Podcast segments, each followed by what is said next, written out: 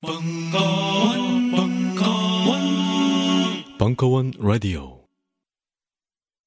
강신주 박사의 마지막 다상담 업로드를 기다리는 분들께 벙커원 특강 편집 요원이 알립니다.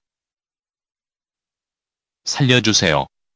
벙커원 특강은 벙커원 현장에서의 실제 강연 순서대로 업로드하는 것을 원칙으로 하며 따라서 다상담 이전에 있었던 강의를 먼저 업로드해야 합니다.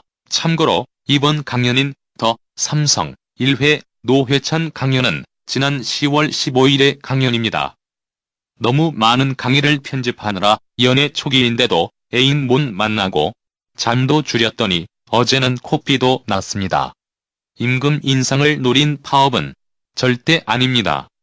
저도 빨리 다상담을 털어내고 연애 좀 하고 싶단 말입니다. 강신주의 다상담, 죽음과 종교 편은 다음 주에 업데이트 예정입니다. 힘내겠습니다. 엉, 엉, 엉.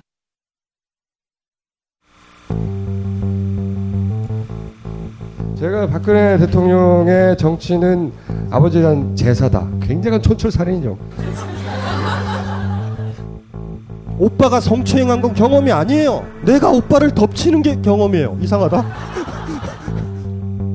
바로 그 허버트 후보가 1929년에 미 합중국 대통령으로 선출되는데 상무부 장관 추슬이면서 대공황을 예측 못하는 바람에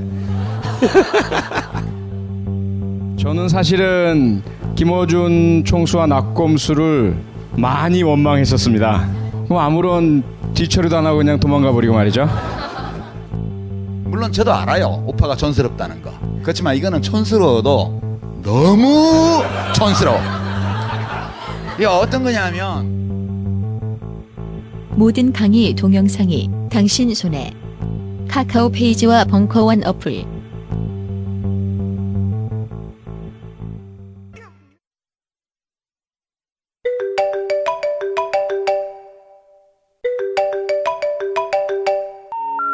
어제 꿈에 윗이빨이 빠지는 꿈을 꿔서 부모님 건강이 걱정돼요.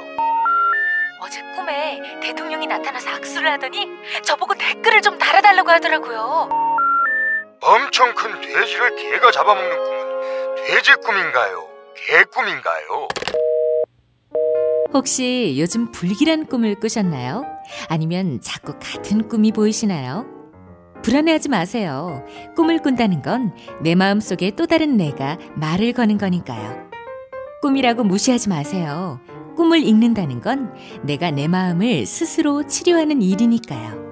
그렇습니다. 무심코 흘려버린 당신의 꿈에는 놀라운 비밀이 담겨 있습니다. 나무의 철학 출판사의 어젯밤 꿈이 당신에게 말하는 것. 이제 역술가의 꿈 해몽이 아닌 정신건강 멘토 김현철 원장과 함께 꿈의 암호를 풀어보세요.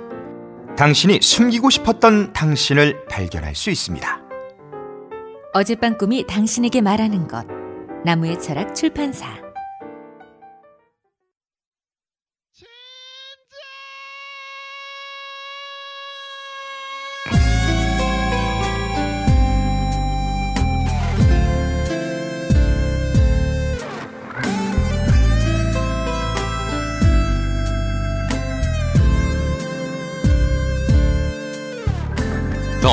삼성 2회. 영화 또 하나의 가족 최종 제목 또 하나의 약속 제작팀 김태윤 박희정 황상기 김종난. 삼성이 버린 또 하나의 가족을 만나다. 2013년 10월 22일 행사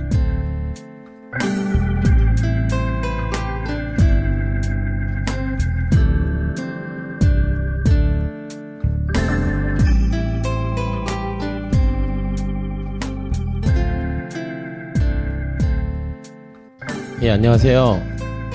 그 더 삼성이라는 제목의 연속 강의 지난주 노회찬 전 의원에 이어서 오늘 두 번째 시간입니다. 보셨던 영화 또 하나의 가족의 가족을 함께 만들었던 우리 제작팀과 또 실제 그 주인공들을 모셔보고 오늘 이야기를 들으려고 하는데요.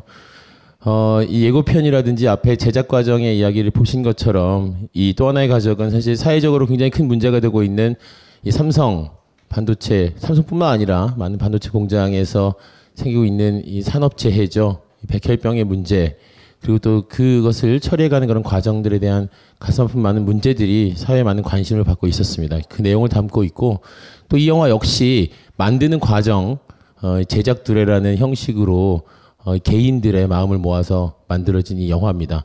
그래서 여러 가지 많은 관심과 화제를 받고 있고 또 얼마 전에 있었던 부산 영화제에서도 매우 호평을 받았던 작품입니다. 그래서 오늘 이 작품과 작품을 만들고 작품의 실제 주인공이신 분들을 모셔서 함께 이야기 나눠보는 시간을 가지려고 합니다. 예, 제가 소개하는 순서대로 오셔서 여기 제 옆자리로 이렇게 쭉 앉아주시면 되겠습니다. 네. 예, 먼저 그 또 하나의 가족을 연출하신 우리 김태훈 감독님 모시겠습니다. 박수를 맞아주세요.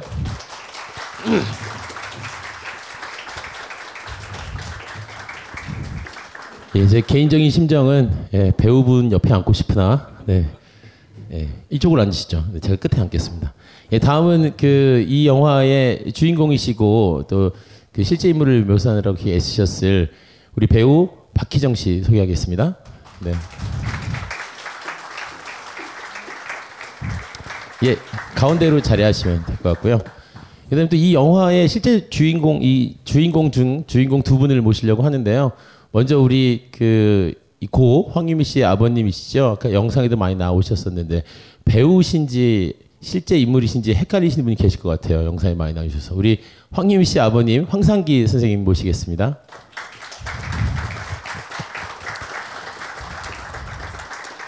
그리고 우리 이 우리 사회의 반도체 노동자들 어, 산재 입고 아프고 고통받고 있는 우리 반도체 노동자들의 큰 언니 같은 분이죠.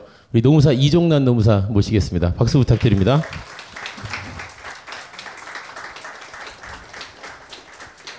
예, 이렇게 구도가 이렇게 감독님과 저 둘이 떨어져 있고 이렇게 세 분 이렇게 있으니까 옆으로 좀 좀만 갈까요? 네. 예, 저는 좀 떨어져 있을게요. 예, 사진 찍으면 얼굴이 크게 나오니까. 네.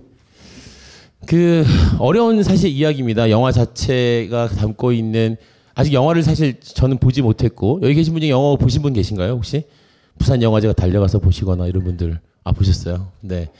대부분의 많은 분들이 아직 보지 못해 못하셨을 그 영화의 이야기를 한다는 것도 그렇고 또 담고 있는 이야기 자체가 감동도 있지만 또 실제 이야기를 담고 있어서 무겁지 않을 수가 사실 없습니다. 또 이제 그 계속 이제 뭐 만화책으로도 나왔었죠. 이 이야기들이 먼지 없는 방이나 사람 냄새 같은 만화책도 사실은 만화책임에도 불구하고 눈물 없이 읽을 수 없는 그런 책들이었는데요. 그래서 다소 무거운 그런 분위기가 될 거라는 걱정을 하면서 사실 조금 더 밝은 이야기로 좀 시작을 해보려고 하는데 괜찮겠죠? 제가 이제 그 이런 유의 뭐 토크쇼라든지 독립영화 GB 이런 거 진행을 좀 많이 해봤어요. 저는 천주교 인권위원회라는 단체에서 일하는 김덕진이라고 하는데요.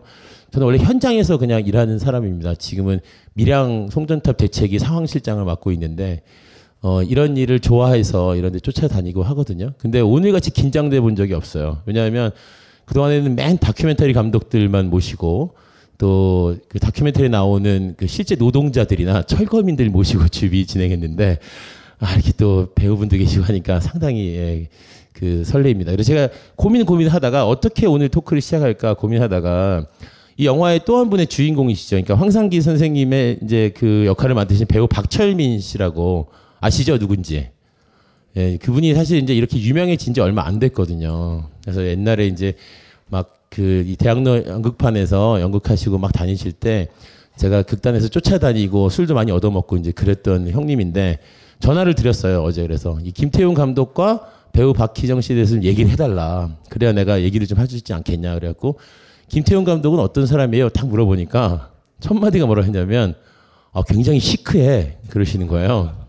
그러면서 뭐라고 하시냐면은 걔 참 잘 챙겨 먹어 그러시더라고요. 그래서 뭘 잘 챙겨 먹어 그랬더니 아니 무슨 제주도 이런 데서 막 방어회 이런 거를 막 당일 택배로 받아 먹고 그러신다면서요. 예.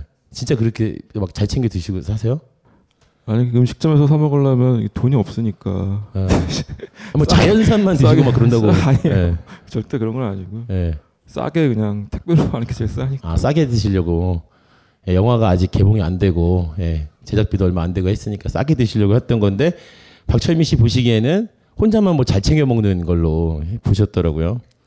그리고 또 여쭤봤더니 이렇게 얘기하세요. 그 direction, 그러니까 이 연출가가 배우에게 이제 이렇게 연기하라 저렇게 연기하라 가르치는 걸 보통 direction이라고 하는데 디렉션도 없고 잔소리도 없다 이 감독이 그런데 묘하게 배우가 감독이 원하는 위치에서 감독이 원하는 연기를 하고 있게 만든다라고 얘기를 하더라고요. 굉장한 찬사죠, 사실.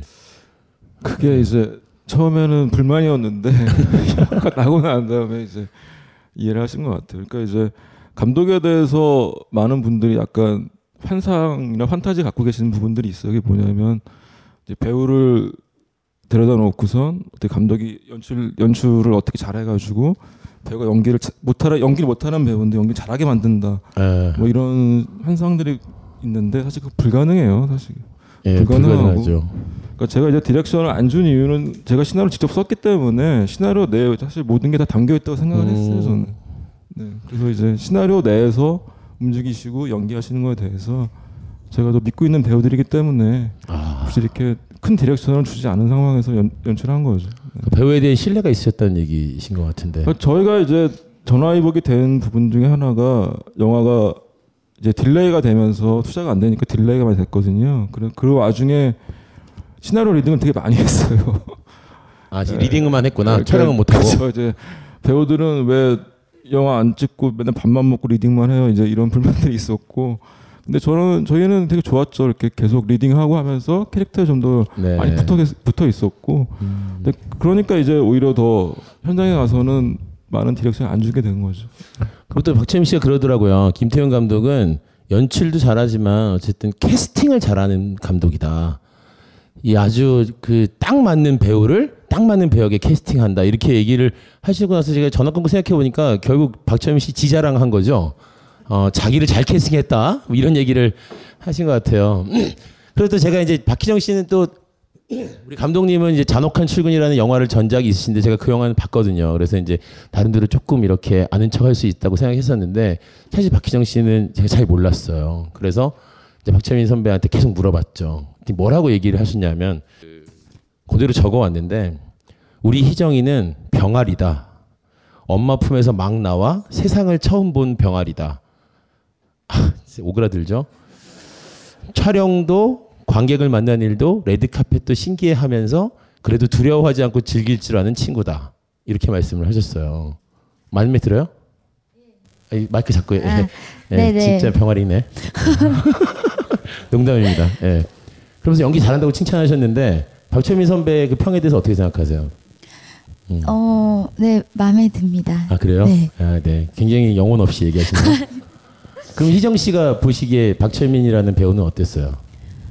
아, 진짜 아빠 같은 배우 가 선배님이 아니셨나 아. 싶어요. 예. 제가 신인이고 또 동생 역할을 했던 그 친구도 신인이어서 되게 긴장을 많이 했었는데요. 선배님이 첫 촬영 날 제가 죽는 장면을 찍었었는데 어 너도 신인이지만 너도 모르고 나도 모르고 우리 모두가 연기가 정답이 뭔지 모른다. 그러니까 마음 편하게 해, 해- 하라고 하셨을 때 진짜 감동받았었거든요. 너무 감사했고 그래서 편안하게 촬영을 할 수 있었던 기억이 있어요. 제가 박철민 씨한 15년 정도 아는데 한 번도 못 들어봤어요 그런 얘기. 욕만 들어봤는데 연극할 때도 항상 이제 신인 배우들한테 굉장히 친절하고 감동 주는 얘기를 많이 하시는 분이셨는데 우리 이종란 노무사님 배- 이 영화에서 이종란 노무사님의 역할을 이제 그 김규리라는 배우가 맡았어요. 예, 어때요? 영화 장면 보면서 아 저게 나구나 이런 생각했을 때 어?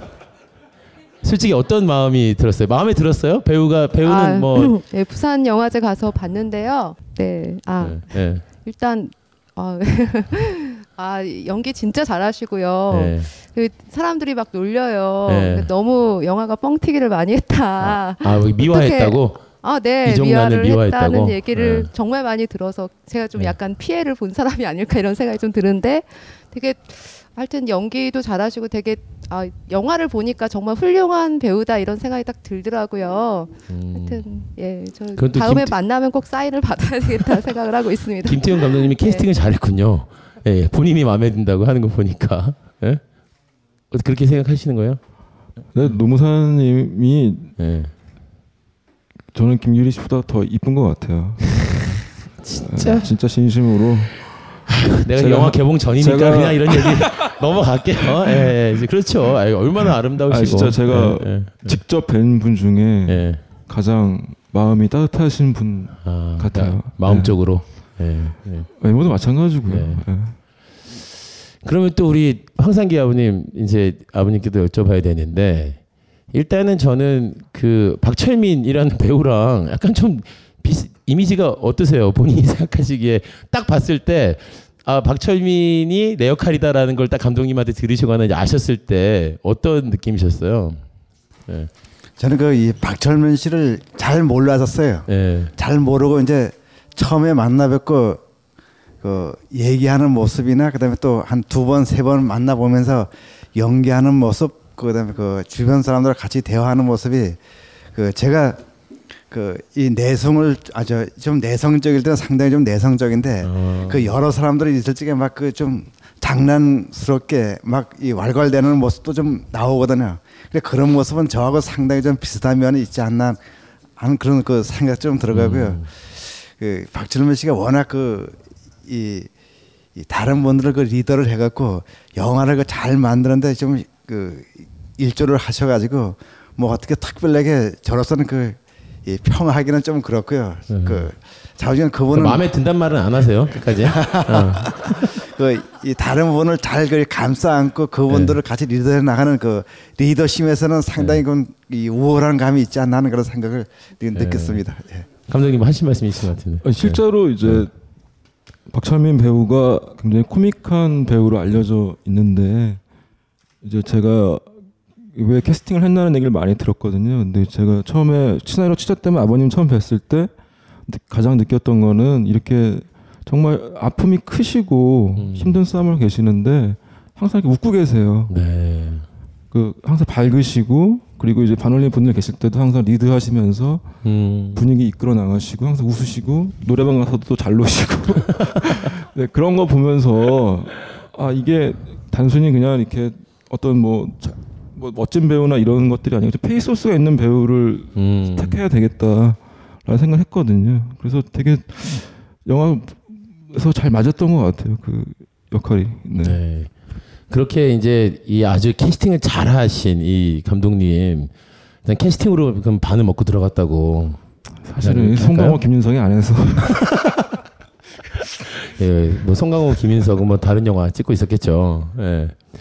그런데 사실은 이제 이렇게 그 실제 인물들의 이야기를 한다는 게 그것도 이제 뭐 한참 지나서 돌아가신 다음에 역사적 인물에 대한 얘기도 아니고 동시대를 이렇게 살아가고 있는 사람들의 이야기를 다큐멘터리도 아니고 사실은 이제 이 극영화로 찍는다는 게 사실 굉장히 본인에게도 쉬운 일은 아니셨을 것 같은데 이 각본도 이제 스스로 쓰셨단 말이에요. 그래서 어떻게 이 영화를 처음에 만드시려고 마음을 먹게 되셨는지를 감독님께 좀 여쭤보고 싶어요.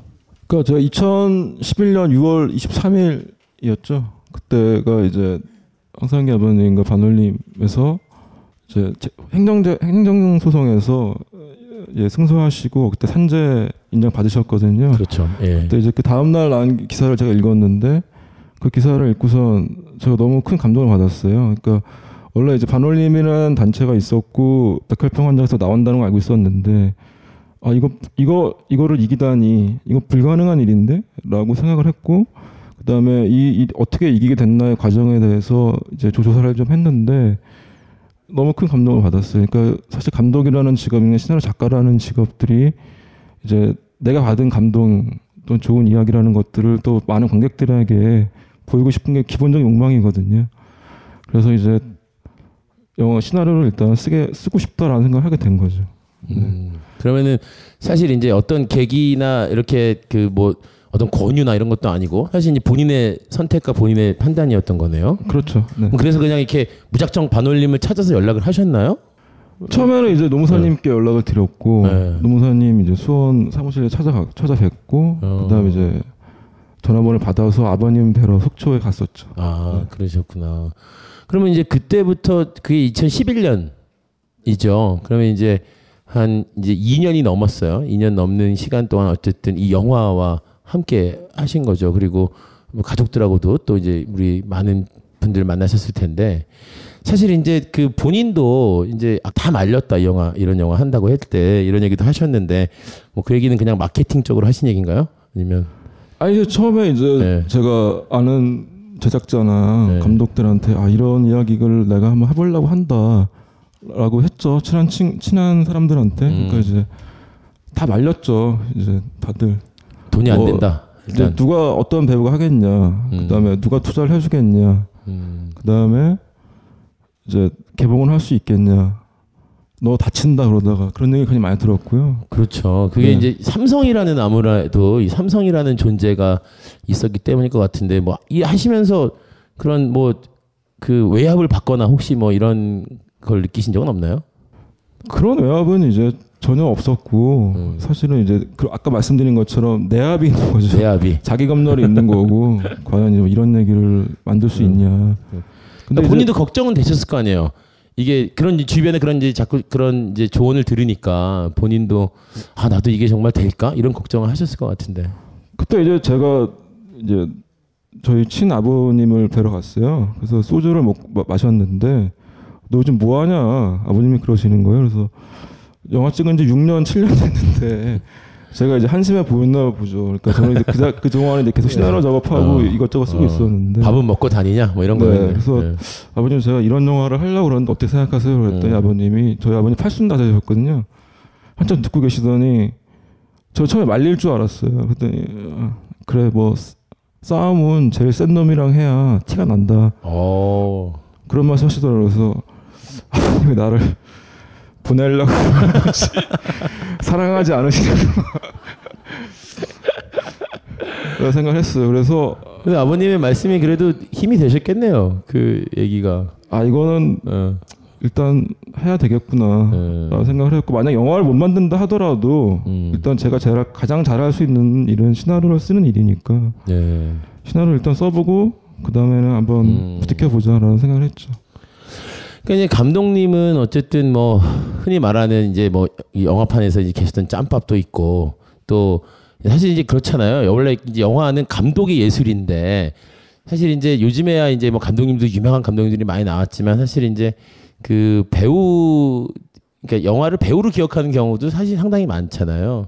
근데 이제 그 신인 배우 입장에서 우리 희정 씨는 이 영화를 어떻게 왜 이 역할을 하기로 결심하셨는지 감독님처럼 이런 두려움 같은 건 없었는지 그냥 병아리 같이 그냥 아니면 스케줄이 없어서 이걸 하셨는지 아 제가 올 올해 연극영화과를 졸업했는데요. 네. 그 학교 다닐 때 학교 선배님 영화부 선배님께서 제 사진을 몇 장 찍어주신 게 있어요. 아. 그걸로 그냥 스스로 넣으신 거예요 오디션에. 아, 그냥 누구- 본인과 네, 모르게 네. 아 이거 굉장히 흔하게 들어보던 데뷔 스토리랑 비슷한데요? 이 굉장히 많은 사람들이 뭐 친구 따라 촬영장 갔다가 캐스팅되고 뭐 나도 모르는 사이에 친구가 넣었는데 친구는 떨어지고 나는 되고 이런 거 지금 제작사에서 만들어 온 거예요? 아니죠. 아니요 아니요 그건 아니고 이제. 개, 네, 네. 예, 네. 개인적 지인분에게 음. 넘겼나 봐요 넘기셨나 봐요 그래서 그 이제 감독님 미팅을 결정하고 저한테 전화를 주신 거예요 이런 어. 이렇게 됐는데 만나보라고 어. 그래서 그때 이제 조 감독님한테 연락 받고 시나리오를 받았죠 저는 무슨 영화인지도 몰랐고요 음. 그때까지만 해도 근데 보고 막 진짜 막 울면서 막 화내면서 봤던 것 같아요 시나리오를 그래서 그때는 아무 생각이 없었는데 읽고 나서 아 너무 하고 싶다 해가지고 이제 감독님 미팅을 하러 갔었던 거죠 오디션을 보러 그때 이제 음. 그 원래 배우가 있었는데 그 친구가 한 크랭크인 한 일주일 남기고 못하겠다고 어, 이거. 연락이 왔어요. 그 reading도 계속 해놓고 그렇죠. 몇 개월 동안 어. reading도 하고 그래서 밥도 계속 먹고 밥 술 다 사주고 다 했는데 아 일주일 남기고 그래서 제가 완전 멘붕이 왔었어요. 그러셨겠네요, 진짜로. 그 네. 어렵게 뽑은 네. 친구였는데 그 친구가 안 한다고 그래서 그래서 급하게 이제 연락들을 했죠. 주변에 음. 알리고 큰일 났다. 크랭크인 잡혔는데 배우가 도망갔다. 그래서 진짜 엎어지는 줄 알았겠네 또 진짜. 그래서 음, 이제 그때. 이제 여기저기 수소문을 했는데 유일하게 프로필이 왔어요.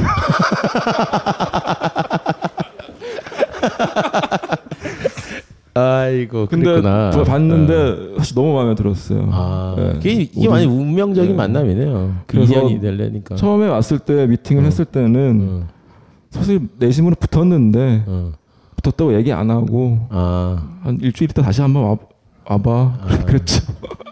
그냥 감독으로서 이제 배우랑 밀당하신 거구나. 이제 그렇게 해가지고.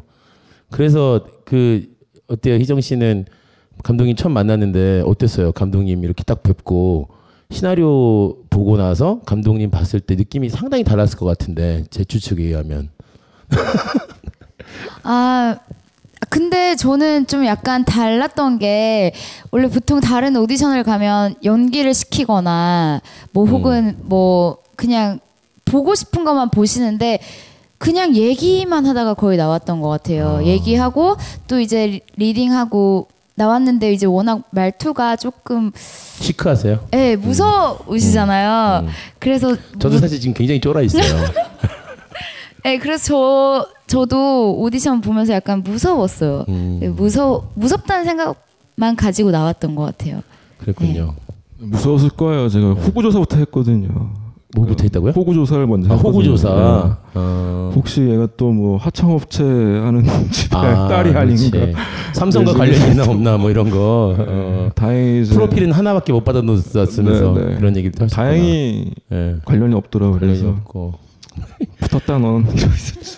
뭐 그런 상황들이 사실 되게 그 그러니까 우리가 알 수 없는 뭔가 인연 같은 것들이 작용한 것이 아닌가.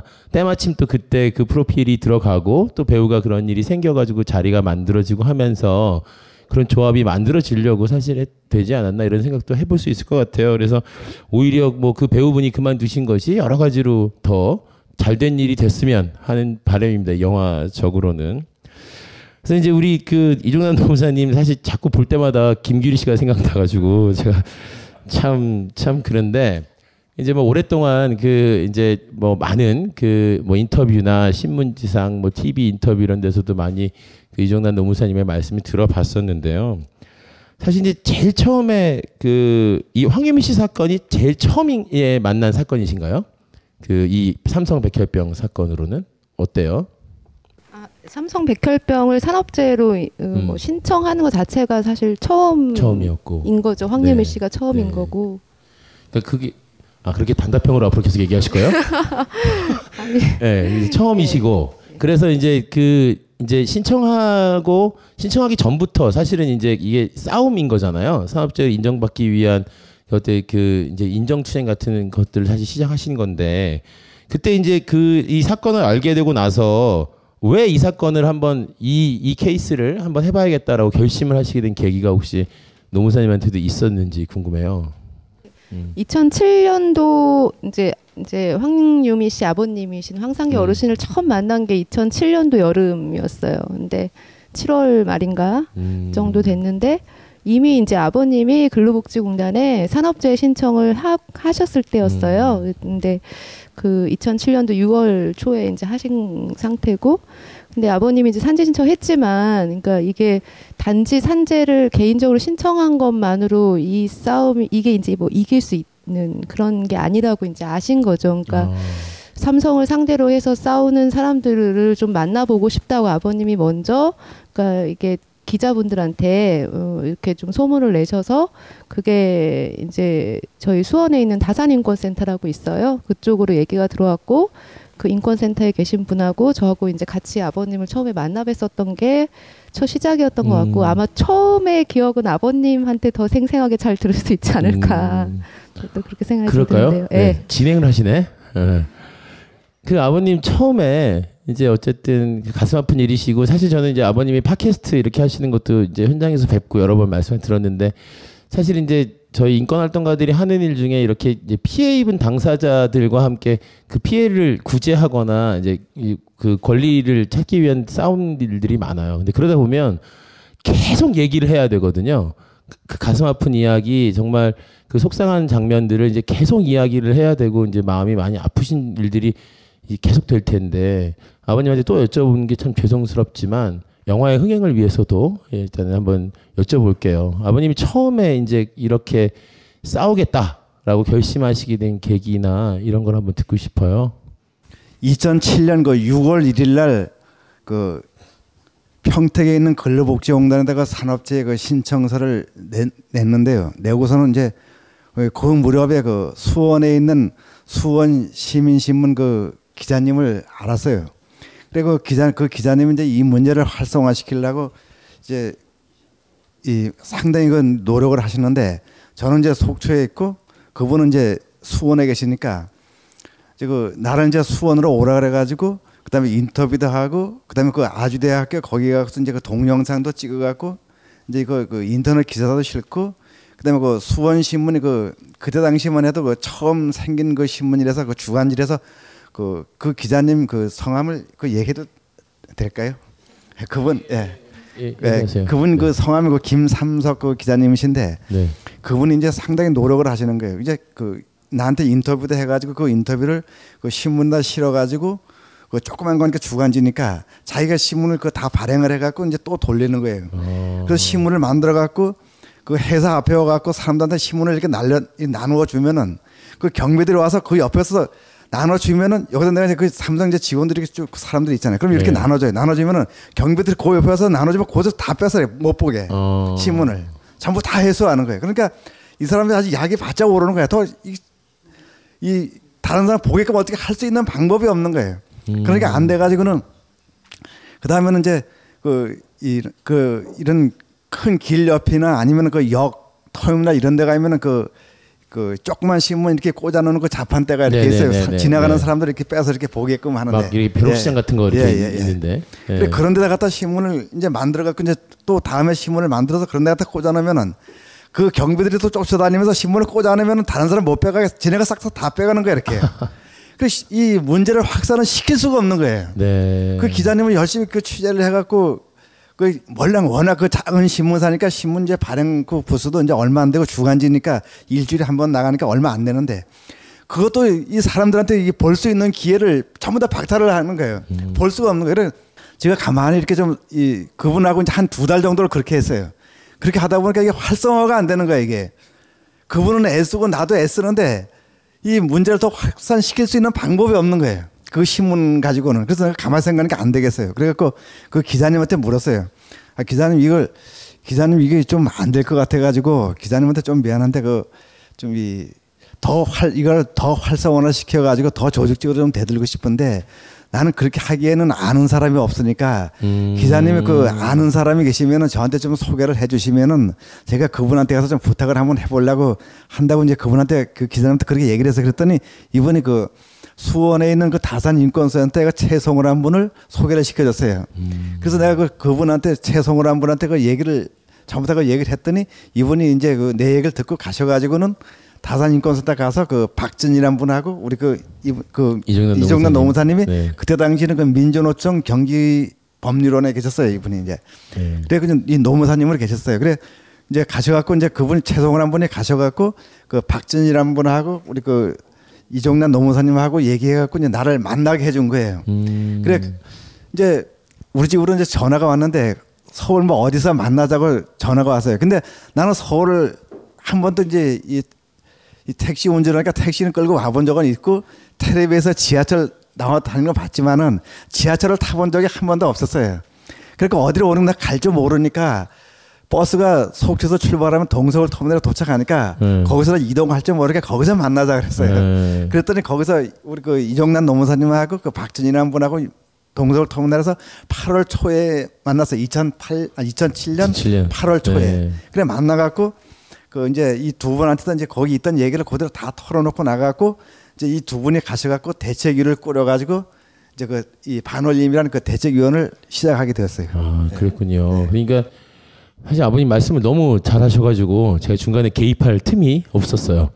근데 그 그러니까 사실상 이 반올림은 그럼 황상기 아버님 때문에 만들어진 거군요. 아버님의 그 노력이 없었다면 저는 뭐 저는 이종남 노무사님의 아주 그 특출난 그 감으로 이런 일을 시작하신 줄 알았더니 아버님의 그 노력과 이런 것에 사실 이렇게 추동을 받으셔가지고 일이 시작된 거군요. 네, 네, 네. 아버님이 네. 확실한 요청이 그때 있었고 예, 처음에 만났을 땐 지금은 막 또 잘 웃으시고 원래 음. 또 성격이 되게 예, 유쾌하신 원래 분이신데 인상이 웃으시는 인상이세요. 네, 예. 예, 그때 당시에 이제 따님을 여인 지 얼마 몇 개월 안 됐을 때여서 정말 전혀 웃지도 않으시고 음. 굉장히 단호하게 되게 얘기를 했었던 기억이 생생한데요. 근데 뭐 이게 단지 이제 산재 진상 규명이 일단 필요한데 삼성을 상대로 아무도 싸우려고 하지 않는다. 그러니 그 싸움이 필요하다라고 그 싸움을 해줄 수 있겠냐 이런 주문을 하셨고 그리고 회사의 노동조합이라도 있었더라면 내 딸이 안 죽을 수도 있었다. 그래서 삼성인데 노조를 못 만들게 하니까 그것도 싸워야 되겠다 이렇게도 얘기를 하셨고 그래서 이 싸움을 어쨌든 하고 싶은데 나는 힘이 없으니까 도와달라라고 아주 분명하게 얘기를 하셨기 때문에 네. 저희가 그런 얘기를 듣고 당연히 이제 걱- 좀 걱정하지 마십시오. 저희가 열심히 노력을 해보겠다 이렇게 네. 얘기를 하고 그 뒤로 이제 사실 삼성을 상대로 해서 싸운다는 것 자체가 그냥 뭐 두렵거나 이런 게 문제가 아니라 그때 가장 큰 문제는 과연 반도체 공장에서 무엇 때문에 백혈병이 걸렸을까? 그래, 원인을 그러니까, 밝혀낼 예, 수그 있을까? 원인을 밝혀낼 수 있을까? 특히 반도체는 이 첨단 뭐 그 산업이고 영업 기밀 베일이 되게 네. 있는 그런 산업이고 해서 어렵고. 그런 게 가장 그때는 큰 고민이었었는데 당장 이제 그 뭐 무슨 물질 때문에 이렇게 생겼을까 그런 거보다는 아 피해자가 이게 단지 한 명이 아닐 것 같다. 그때 아- 당시 아버님께서 이게 내 딸하고 같이 2인 1조로 짝을 이뤄서 이- 일을 했었던 이수, 이수경 씨도 똑같이 백혈병에 걸려 죽었다. 어떻게 이게 그 우연의 일치로 이렇게 될 수는 없다. 그런 얘기를 하셨고 아버님이 이제 수소문 끝에 이렇게 알아내신 분이 한 여섯 명쯤 있는 것 같다. 이렇게 얘기를 하셨기 때문에 저희가 이제 제일 처음에 했었던 일은 이 피해자 찾기, 네. 제보 받는 그런 일이었습니다. 근데 예, 대단한 지금 사실 아버님이 대단하시네요. 아버님 정말 대단하시고 그 이제 물론 이제 이정란 노무사님이나 박진 씨 같이 이렇게 싸울 마음이 있고 함께 할 수 있는 마음이 있는 분들을 찾아 잘 찾아가신 것 같아요. 예, 잘못 찾아가셨었으면 더 잘 안 됐을 수도 있는데 잘 찾아가신 것 같아요. 여기서 캐스팅이 참 잘하셨네요, 아버님도. 어, 근데 이 아버님의 이런 이야기를 감독님은 다 들으셨습니까? 그 아버님 만나 뵙고 이렇게 절절하게 다 들으셨어요? 수십 번 들었죠. 수십 번 들었어요. 네, 그러니까 거의 외우시고 계세요. 네. 그러니까 어떤 하도 인터뷰도 많이 하시고 그렇죠. 그 아버님 네. 처음 뵀을 때 저한테만 이렇게 말씀 잘해주시는 줄 알았어요. 근데 이제 만나는 사람 한 명, 뭐 예를 들어서 우리 스텝 중에 한 명, 네. 뭐 배우 중에 한 명 만나 만나는 사람마다 다 자기 자신이 겪으신 일들을 이렇게 말씀을 하세요. 네. 그럼 사실 그 들으시면서 마음이 굉장히 무거우시지 않았어요? 이 시나리오를 쓰시거나 이럴 때 좀 괴로웠을 것 같아요. 그러니까 아, 시나리오 아닌가? 쓰면서도 울컥울컥 많이 했죠. 네. 제 스스로 이제 그러니까 쓰고서 자기 글에 자기가 울컥하고 막 이제 그런 적도 네. 솔직히 있었고 어, 사실은 그랬어요. 많이 그랬어요. 그러니까 그거는 어떤 뭐 팩트 를 가지고서 어쨌거나 시나리오에 담아야 되니까 음. 그런 장면들을 생각하거나 또 시- 시나리오 쓰다 보면 어차피 또 극중 인물한테 감정이입을 해야 되거든요. 그렇죠. 그러다 보면 아버님의 심정에도 감정이입을 해야 되고 또 노무사님의 심정에도 감정이입을 해야 되고 뭐 또는 이제 세상을 떠나는 딸의 심정에도 또 감정이입을 해야 되기 때문에 좀 저도 사실은 이런 시나리오를 써본 적이 없, 없어서 네. 쓰면서 좀 새로운 경험이었어요. 네. 우리 그 이제 감독님은 이제 아버지 얘기도 수십 번 들으시고 직접 쓰시면서 막 이렇게 이제 느끼셔서 이 영화를 만들겠다라는 이제 하셨을 텐데 사실 이제 아까 영화에서 장면에서 그 예고편에서 봤지만 우리 희정 씨는 삭발을 하셨던 것 같아요. 사실 이제 그 황혜미 씨 투병 과정 이런 거 하시면 삭발하셨을 텐데 아까 얘기 들으니까 리딩도 안 하고 같이 밥도 술도 안 얻어먹은 상태에서 일주일 만에 이렇게 삭발까지 하고 이런 그 이 다소 이 무거운 그런 영화에 출연을 이제 하게 됐는데 그 삭발신에 대한 고민은 별로 없었어요. 그 아, 네, 그 질문 엄청 많이 받았는데요. 그렇죠. 아, 그럼 네. 아, 뺄까요? 아, 아니. 아니 아니요. 아, 상투적이네. 어. 아니 그게 아니라 그거 저는 시나리오 읽으면서 그건 당연한 당연히 들어가야 된다는 음, 장면이라고 네. 생각했기 때문에 전혀 뭐 두렵거나 뭐 그런 게 없었는데 이제 막상 자를 날이 오니까 네, 네. 아, 막 너무 어디 가서 잘랐어요? 아, 미장원? 근데 근데요. 네.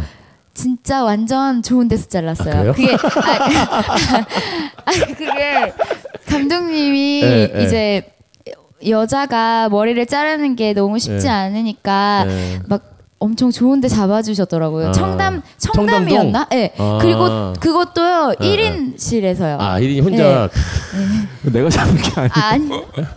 그 누가 잡은 거예요? 내가 잡은 게 아니고 이제 의사 아니요 저기 분장팀에서. 아, 분장팀에서. 우리가 돈이 없는데 그런 데 청담동 그 비싼데 이제 커트에 막 몇만 원 하고 나중에 나갈 때 부가세까지 받는 그런 미장원. 그러니까 네. 뭐 사무실에서 자를 수는 없잖아요. 아, 그렇죠. 이제 네. 분장 분장 팀장이 어. 평소 이제 알던 알던 미용사 네 데려가서 이제 머리가 그때. 길었어요? 어땠어요? 머리가 한 이 정도 됐었던 아, 것 같아요. 그래서 그 머리 잘라서 그 머리 어떻게 했어요? 그거 그냥 버렸어요. 아, 버렸어요? 예. 이어갈 수가 없네. 아깝지 않았구나. 되게. 음. 네, 아, 그러니까 삭발신을 미용실 찌- 너무 좋은데 처음 가봐가지고 그냥 막 너무 좋았어요. 네. 그리고 딱 거- 깎고 나서 거울로 딱 봤을 거 아니에요. 삭발한 내 모습이 어땠어요? 아, 너무 잘 그때- 어울린다. 뭐 아 그때는 삭발까지는 아니고요. 이제 그 어. 아. 삭발신을 찍기 위해서 아, 커트를 아, 했어요. 네, 네, 네. 이제 그 땜빵이라고 아, 네, 하잖아요. 네, 네, 그거 몇 개 하고 만들고 네. 맹구머리 있잖아요. 맹... 맹구머리. 그래서 삭발은 그러면 이제 실제 촬영하면서 한 건가요? 그러면 삭발 시, 그 씬이 있기 때문에 예, 유선 아. 윤유선 엄마 역할을 네, 했던 윤유선 윤유선 씨가 선배가 이제 직접? 직접 어. 자르는 장면을 촬영을 했죠. 그 자를 때 안 울었어요? 삭발할 때? 솔직히 아, 울었어요. 울었어요? 울, 울었고 어. 감독님 그리고 욕도 했죠 들어가가지고 막. 네? 감독님 욕도 하고 지, 지도 삭발하지 마 이러고 막 이런 거.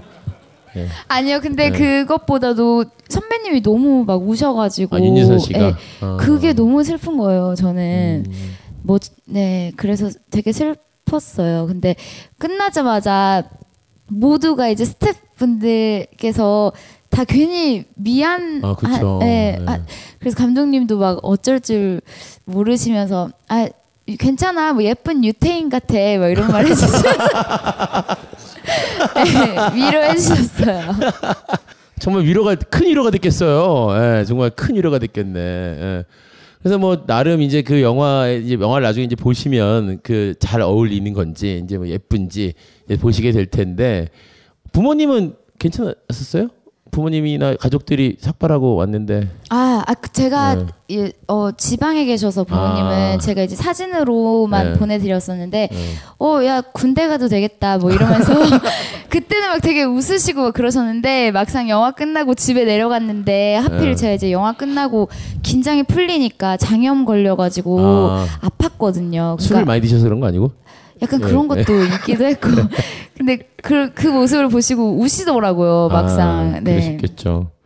사실 이제 뭐 많은 배우들이 뭐 삭발한 배우들이 여배우들이 있었죠. 뭐그 뭐 옛날부터 뭐 아재 아재 바라 아재 강수연 씨부터 시작해서 많이 있었는데 사실 이제 그 것이 이제 특별히 이건 이제 투병하는 이제 그런 거고 그런 장면이고 또 그 삭발을 하고 나서 이제 점점 그 영화 안에서는 사실상 이제 아버님께 죄송하지만 이제 사실 이제 죽어 죽음과도 가까워지는 거잖아요. 그래서 이제 그 씬하고의 그 이후에 촬영하고 이럴 때 그러니까 본인이 이제 그 죽어가는 사람의 역할을 하는 것에 대해서 어떤 감정이 생겼는지 좀 궁금해요. 아, 그러니까 되게 젊고 뭐 이제 갓 졸업하셨다고 하셨는데 네. 어, 뭐, 다, 다른 것도 마찬가지겠지만, 이, 이 역할은 일단 좀 실제 인물을 다룬 역이었기 때문에, 어, 과하지도 않게 또 부족하지도 않게 해야 된다는 그 부담감이 네. 있었어요. 그리고 제가 경험해보지 못했던 일이니까, 예, 조금 힘들었던 것 같아요. 좀 심리적으로도 힘들었고, 아마 예, 심리적으로 가장 많이 그, 힘들었던 그 심리적으로 힘들었을 때 촬영 스태프나 같은 동료들 중에서 힘이 돼주거나 혹시 위로가 됐던 사람이 있나요? 네, 뭐 없구나? 감독님 아니요 감독님 그러니까 제가 사실은 감독님이라는 말이 나오기 유도하려고 했는데 그렇게 2.5초 정도 망설이다가 얘기를 하면 아니요 아니요 근데 정말로 네. 진심으로 감독님이 아? 가장 많이 힘이 됐던 것 같아요. 감독님 막 감독님 막 감독님 머리에 선크림 발라주고 막 그랬나요? 아니 감독님 보시면서 이렇게 뭐 죄송하지만 이 젊은 배우 신인 배우 네. 머리까지 깎여놓고 디렉션도 잘 안 주고 연기도 안 가르쳐 주고 이렇게 좀 어떻게 잘 위로해 주신 뭐 그랬어요? 그때가 이제 첫 촬영 때 죽었 죽었지. 그, 그러니까 그런 게 있었어요.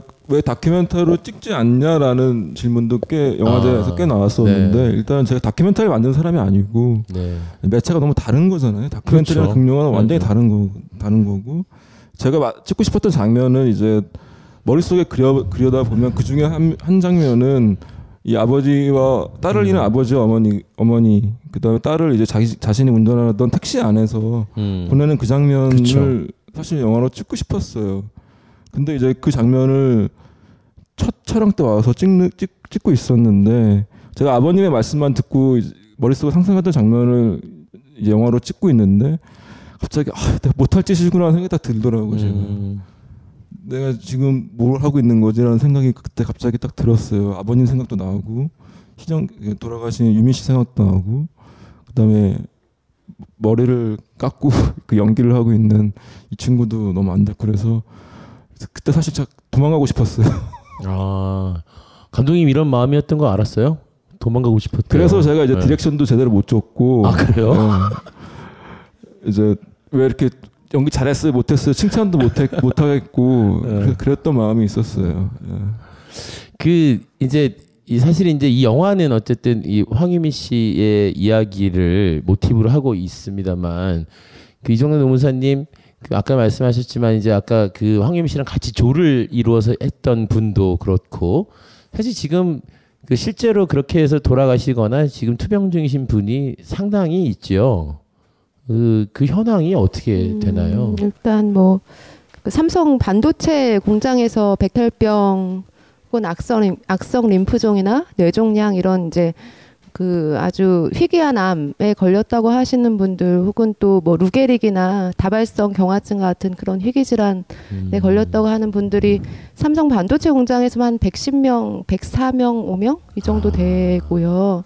그리고 삼성 반도체 말고 조금 뒤에 만들어진 후발 산업인 LCD 쪽에서도 그런 또 유사한 피해 사례들이 있고 또 휴대폰이나 아니면 PCB 만드는 그러니까 삼성의 전자 계열 회사에서 들어온 제보 수만 한 181명 그 중에 안타깝게도 한 70명 70명이 돌아가셨어요. 대부분 황유미 씨처럼 20대, 30대 초반에 암에 걸려서 사망하신 분들이 70명이나 그럼 됩니다. 그분들 중에서 지금 산재로 인정되시거나 되신 분은 몇 분이나 되세요? 아까 그 영화 제작들의 그 영상에서 그 유방암 사망자분이 그분이 두 번째고 첫 번째가 재생불량성 빈혈로 지금 투병 중이신 분이 첫 번째, 두 번째. 두 분이 이제 근로복지공단으로부터 산업재해 승인을 받으셨고 또 황유미 씨 같은 경우에도 그러니까 그 최초 신청이 2007년도에 있었다가 2011년도에서야 이제 4년 만에 음, 근로복지공단이 불승인한 것이 잘못됐으니 이걸 산업재해로 인정해달라는 소송을 걸었는데 거기서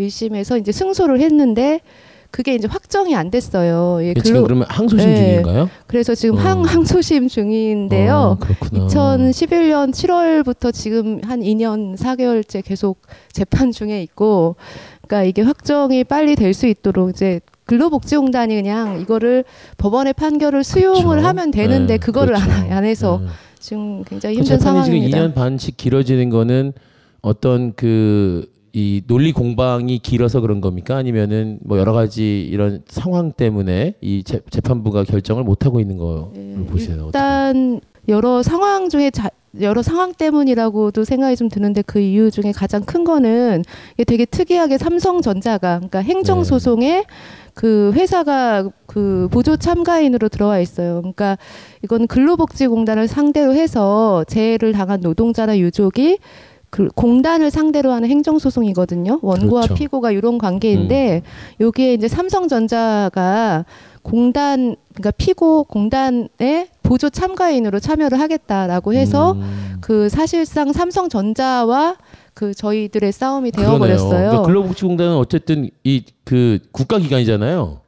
근데 국가기관이 지금 그 재벌 사기업에 어쨌든 도움 또는 뭐 배우 조종 등등을 당한 재판을 지금 하고 있는 거네요. 사실 어. 근로복지공단은 서면, 그러니까 준비 서면이라고 하잖아요. 네, 준비 그런 거 하나도 안 내고 증거도 안 내고 아무것도 안 해요. 나머지는 삼성이 하고 있어요. 네, 그냥 공단 소송 수행 직원이 와서 그냥 자리를 음. 차지하고 있을 뿐이고 한 명이 오고 음. 전부 다 삼성이 이제 고용한 대형 로펌 그 변호사들이 그 방대한 양의 서면과 증거 자료들을 대고 하고 있죠. 굉장히 그래서 소송이 되게 길어지고 있다고 생각합니다. 그런데 그, 그러면 이제 삼성 입장에서는 사실 이제 산업 산재로 인정이 된다 하더라도 이제 뭐 예를 들면 이제 산업 현장에서의 재해는 뭐 줄이고 없애야 하지만 이제 일어날 수밖에 없다라는 게 사실 다 인정 우리가 받아들일 수밖에 없는 현실이고 그래서 이제 산업재해라는 이제 그 이제 보상하고 치료하고 등등의 이제 이런 후속 조치가 있는 건데 그렇게 인정하거나 그래 버리면 될, 될 일을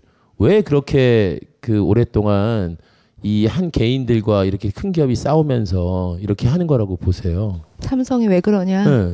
아니 근데 삼성 돈도 많으니까 뭐 어? 예를 들면 보상할 수도 있을 테고 막 그럴 수도 있는데 왜 이렇게 뻔뻔하게 인정하지 않고 그렇게 싸우고 있는지. 음, 저는 삼성은 아직 이게 이제 지금 그 공단에서 산업재해를 승인받은 사람들조차도 그것이 자신들의 작업 환경 때문이 아니라 유추 유추된 인과관계, 그러니까 음. 추정해서 그냥 해준 것이지 실제 증거가 있어서 인정이 된 게 아니다 이렇게 주장을 하고 있어요. 즉 그 얘기는 뭐냐면 삼성은 완벽하다. 음. 거의 그런 우리 회사에서 그런 이런 질병 걸릴 리가 없다. 예, 뭐 그거를. 예, 전 세계적으로 사실 삼성이 제품을 팔아먹어서 이윤을 남기는데 무결점이고 우리가 얘기하는 것이 단지 그 뭐라 하지?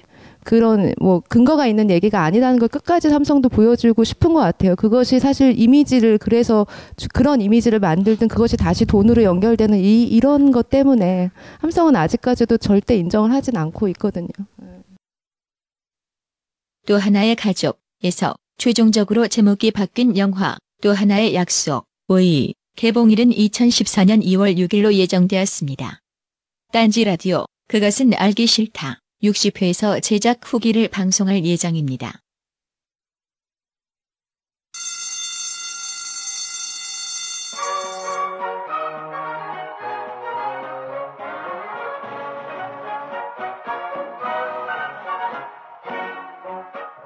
오늘도 힘차게 매일매일 활기찬 당신의 아침을 책임질 손안의 킹스베리 중세 왕과 귀족들만 먹었다는 아로니아와 함께 발기찬 하루를 시작하십시오 100% 폴란드산 아로니아 열매 농축과즙 평산네이처 아로니아 친 가사 노동과 학업, 직장 스트레스로 지친 가족을 위한 최고의 선물. 한국에서 구라파의 맛과 향을 덤으로 느낄 수 있습니다. 우리 가족의 건강은 아로니아가 챙겨줘요. 100% 폴란드산 아로니아 열매 농축 과즙. 평산 네이처 아로니아 친 보다 자세한 사항은 딴지마켓에서 확인하실 수 있습니다.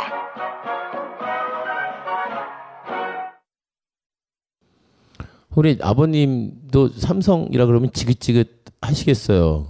예. 삼성하고 긴 세월을 하다 보니까 삼성에서 이 거짓말을 하는 데는 아주 이 넌절머리가 나요 아주 그냥 음. 너무 거짓말만 해야 되니까 그래서 그 거짓말의 그 종지부를 찍기 위해서 이 자리를 빌어가지고 삼성에다 그 건의를 하나 그 하고 싶어요.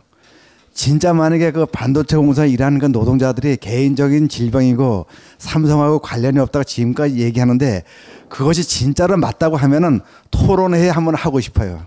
그래서 삼성하고 삼성 그 이 반도체 공장하고 이 안전 관리 책임자하고 우리 피해자 가족들하고 진짜 진짜로 한 자리에 나와서 공개적으로 이것이 산업재해가 맞는지 아닌지 토론하고 싶다는 것을 삼성에다 그 제의하고 싶어요. 그래서 삼성에서 오늘 그 이 제가 말하는 소리를 듣는다면은 이 빠른 시일 내에 공개된 장소에서 토론회를 한번 가졌으면 좋겠습니다.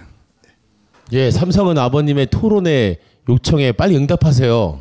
네, 응답하셔야 될 겁니다. 저는 대기업들이 갖고 있는 뭐 그들이 돈 많이 벌고 뭐 주식 많고 뭐 재산 많은 거에 대해서 뭐 제가 알가알부 하고 싶진 않아요. 뭐 얼마나 있는지 천문학적인 숫자라서 알 수도 없지만 하지만 그만큼 가진 사람들은 그만큼 가진 만큼의 사회적 책임감이라는 것이 분명히 있어야 하는 걸 텐데 오히려 책임지는 것이 아니라 이렇게 더 뻔뻔스럽게 발뺌하는 것 이것이 사실 이제 지금 우리 한국 사회의 자본과 어, 자본이 우리를 이 사람들을 또 노동자들을 대하는 태도의 어, 근간이 아닌가 이런 생각을 해봅니다. 그 이제 이, 이 영화가 사실 뭐 꼭 그 무슨 뭐 이런 노동자들의 어떤 현실 이런 거를 대변하기 위해서 만든 영화는 아- 아니죠. 그런가요? 물론 제가 이제 네. 노동운동에 관계했거나 또는 음. 이제 그런 쪽으로 사회적 발언을 했거나 그랬던 사람들이 아- 그런 사람이 아니었기 때문에 제가 저는 이제 기록을 하고 영화를 만드는 사람이고 음. 사람이 이제 이제 뭐 노무사님이나 아버님이 싸우시는 분들이고요. 근데 이제 어쨌거나 주인공이 이제 황상기 아버님을 네. 모델로 한 주인공이기 때문에 그런 영화라고 할 수 있죠. 네. 그 영화가 어쨌든 아버님의 싸움 그리고 아버님과 같은 어, 비슷한 싸움을 하고 있는 많은 분들에게 힘이 되기를 바라시는 마음에서 만드셨을 거라고 생각을 합니다. 그래서 이제 그 영화 이 만드는 제작 과정에 대한 얘기를 또 잠깐 안 해볼 수가 없어요. 이 영화가 어쨌든 그 제작 두레라는 방식, 이제 뭐 크라우드 펀딩 뭐 이런 식으로 얘기하죠. 그래서 26년 이런 영화도 이렇게 이제 제작비를 충당했었고 사실 이제 독립 다큐 같은 데서는 사실 이제 독립 다큐 하시는 분들 워낙 돈들이 없으시니까 뭐 사전 투자라든지 뭐 이런 형식으로 요즘 되게 많이 하고 있고 또 무슨 뭐 이런 민중가요, 노동가요 만드는 이런 분 문화예술인들도 앨범 제작 같은 거 이제 이런 식으로 이제 하셔가지고 선 투자 받고 뭐 이제 뭐 앨범을 드린다든지 뭐 영화 티켓을 드린다든지 뭐 이런 식으로 하고 있는데 이 발상은 처음에 왜 하시게 된 거예요? 투자한 데가 없어서 하시게 된 건가요? 아, 물론이죠. 너무 너무 당연하면서. 예. 어떤 아이 어디서 아이디어를 얻으셨어요? 예를 들면 투, 일단- 투자가 잘 안 되는데 일단 26년에 선 사례가 있었고, 음. 그렇죠. 선 사례가 있었 있었고, 그 다음에 이제 그게 저희도 크라우드 펀딩을 해서 일단 한 1억 2천 정도가 모였었어요. 아 처음에 근데 그게 네. 대선 전이었고, 음. 그 다음에 그 다음에 돈을 모으는 데 있어서는 이제 약간 좀 힘, 많이 힘들 힘이 들었던 상황이었죠. 음. 근데 어, 이제 프로듀서랑 저는 어쨌건 시작을 일단 하자. 그 다음에 시작을 일단 하게 되면 무슨 수가 생길 것 같다라고 막연하게 생각을 했던 것 같아요. 아니 그러면은 사실 제작비가 아무리 그렇게 모금을 했어도 이렇게 충분하고 막 이렇게 막 이렇게 여유 있진 않았을 것 같아요. 굉장히 힘들었죠. 네, 아까 보니까 네. 27회차 촬영하셨다 그러는데 보통 상업 영화 사실 그거보다 더 많이 찍잖아요. 보통 40회에서 네. 50회 정도. 40회에서 50회 정도 찍을 텐데 그 촬영 횟수도 적은데 그럼 사실 이제 배우들도 사실 이제 뭐 배우들 개런티도 그렇고 여러 가지 촬영하는데 어려움이 사실 많으셨을 것 같은데 배우들도 이렇게 흔쾌히 이 영화의 취지나 이런 거에 공감하시면서 이 영화를 찍으시게 된 건가요? 아유, 음. 그러니까 캐스팅 하는데 캐스팅하고 이제 스태핑을 하는 데 있어서는 사실 별다른 어려움은 없었어요. 음. 그러니까 우리가 이제 시나리오를 드렸을 때 배우분들도 지금 굉장히 흔쾌히 네. 허락을 해주셨고 그다음에 스태프들도 굉장히 많은 개런티를 받는 스태프들인데 이제 흔쾌하게 이 작업에 참여를 했고 자기 그러니까 제대로 자기- 개런티를 못 받더라도 그렇죠. 감수하시고. 아니면 어. 이제 현물 투자로 자기의 개런티를 그냥 투자의 개념으로 아, 하거나 아, 네. 그런 식으로 했고 그다음에 크라우디 이제 저희가 슛 들어가기 전에 여기, 여기 벙커에 와서 제가 딴지 라디오 그것은 알기 싫다라는 프로가 있어요. 네. 거기가 거기 나와서 이제 이런 영화를 만들더라고 얘기를 하고 크랭크에 들어갔고 한 10회 정도 지났을 때 돈이 떨어졌어요 그때. 음. 근데 그때 그것은 알기 싫다 방송이 나갔는데 그 다음부터 기적처럼 개인 투자자분들이 나타나셨어요. 아. 그래서 아, 개인 투자자라고 하면 뭐 이렇게 10만 원, 20만 원 이런 게 아니라 좀 더 큰 그렇죠. 목돈을 그러니까 어. 뭐 정말 평범하신 분들이에요. 뭐 제약회사에 영업하시는 뭐 과장과 대리 어. 또는 뭐, 뭐 어머님이 뭐 보험금을 푸셨는데 보험 해지하셨는데 음. 돈이 한 3천 생겼어요. 그래서 가져가세요라고 어. 하신 분 어떤 뭐 레코드가 레코드 회사 사장님 뭐 그냥 정말 자영업자 하시는 분들 그런 분들이 이렇게 2천 천만 원, 2천만 원, 3천만 원씩 모아주셨어요. 그리고 또 아 그게 실제로 네. 벌어지는 일이군요. 네, 저희도 깜짝 놀랐어요. 그리고 현물로 이제 도와주신 분들도 계셨어요. 이제 음. 어떤 인터넷 쇼핑몰 하시는 분이 가방을 뭐 몇십 개를 주시면 저희가 그걸 팔아가지고, 팔아가지고. 또, 또 가방도 있었고 블루베리도 있었고요. 예, 앞거는 돌산 갓김치. 아. 돌산 갓김치를 한 50kg인가 100kg 주셔가지고 아. 저희 완판했습니다. 돌산 갓김치로 한 네. 반회 차 찍었겠네. 어. 세계 영화 역사상 처음으로 예. 갓김치를 팔아서 호- 홈쇼핑 사이트를 하나 운영하셨어야 되는 건데 어? 직거래 장터 같은 거 하시면서 그래서 그 제일 기억에 남는 건 뭐 있어요? 갓김치가 많이 기억에 남긴 하는데 우리는 그러니까 좀 약간 감동적인 어떤 투자 또는 뭐 감동적인 그런 도움 뭐가 있었을까요? 하나만 기억하시면 이제 모든 분들 그러니까 제작두레도 있었고 그다음에 엑스트라를 부르면 저희가 마지막 재판 장면 장면이 있고 옵션들이 있는데 네. 엑스트라비가 만만치가 않아요. 그렇죠. 일당으로 뭐 5만 원에서 7만 원을 지급을 해야 되는 상황인데 근데 현금으로 저희가 안 되잖아요. 되니까 어, 어. 그것도 이제 SNS 통해서 모집을 좀 했어요. 재능 이제 이름. 엑스트라를? 네. 아. 그런데 이제 원주에서 재판 장면을 찍는데 원주까지 다 오셨어요. 음. 자발적으로? 네. 와. 근데 이제 이게 엑스트라가 쉽지가 않아요. 보조 출연이라는 게 제, 그러니까 현장에 앉아서 12시간 이상을 앉아 계셔야 되는데도 음. 불구하고 뭐 대구에서도 오시고 뭐 어디서도 오시고 그래가지고 너무 훌륭하게 연기들을 해주셔가지고 영화를 보시면 이제 전혀 네, 연기를 잘하세요 여기 보시면. 예. 아, 그러니까 네, 전문 보조 출연자들처럼 네, 네, 네. 연기도 네, 잘하시고. 네, 네. 그리고 제가 영화 찍으면서 가장 기억에 남았던 거는 영화의 마지막 촬영을 하고 쫑 파티를 하는데 이제 아버님이 오시고 음, 아까 매운탕 집. 네, 네, 네. 네. 그때 희정이 박희정 배우랑 이렇게 만났을 때 그때 저희가 스탭들 배우들 다 울었어요. 음. 울었고 그때 아까 계속 네. 희정 씨도 우시더라고요. 그제 쫑파티 날. 그러니까- 예. 나는 이제 머리를 기를 수 있어라고 기뻐서 오신 줄 알았는데. 예. 이제 아버님하고 이제 돌아가셨 실제 딸은 네. 돌아가셨지만 극 중에 딸을 네. 만났었을 때 그때 음.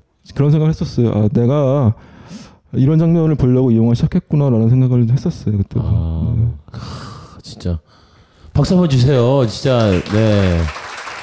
저는 우리 김태형 감독님이 아 내가 이런 장면을 보려고 이 영화 찍었구나라고 할 수 있는 그 순간에 만났다는 것만으로도 굉장히 그 영화 작업이 잘 된 작업이겠다 이런 생각이 드네요. 그 저는 아까 보니까 그 영상에는 어머님도 같이 오셨었죠.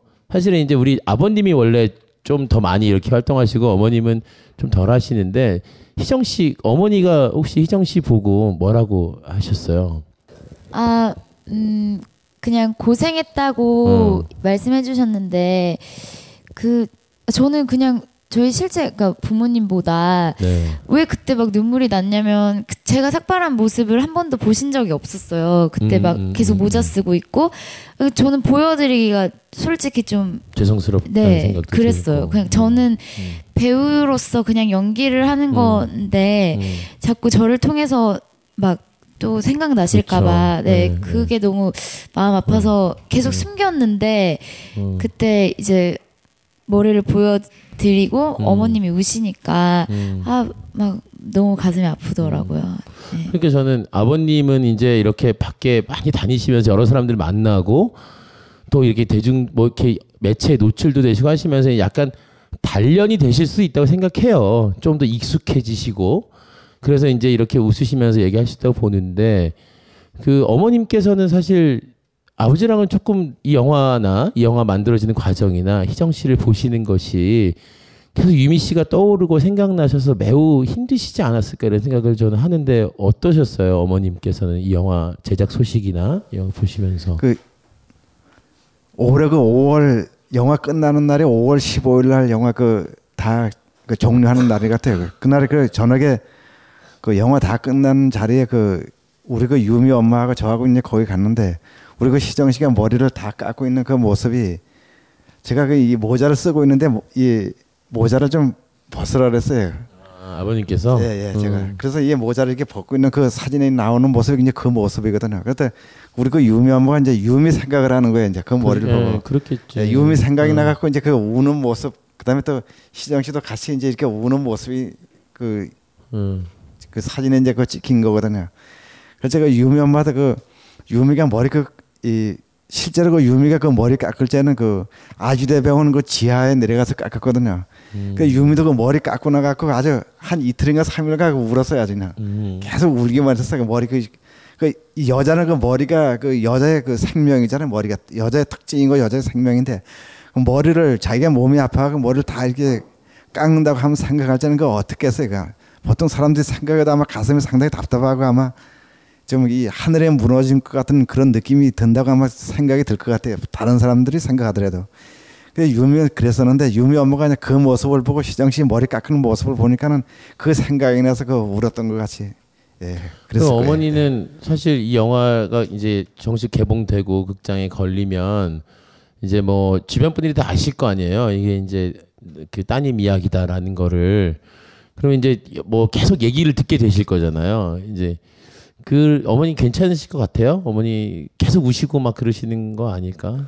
아까 그 영화를 보면은 그 먼저 번에 그 부산 영화제에서 그 영화를 보면서 저도 그 상당히 울어서 영화 처음에 시작할 때부터 끝까지 눈물이 나고 계속 네. 울기만 하고 있었는데 우리 노무사님이 내 옆에 이렇게 앉아 계시다가 내가 하도 우니까는 화장지를 이렇게 건네시다가 닦으라고 그래서 그 화장지 닦고 있다 계속 울기만 해서 너무 물론 그 내가 겪은 일이지만은 영화에서 나오는 거는 또 다른 나를 쳐다보는 거잖아요.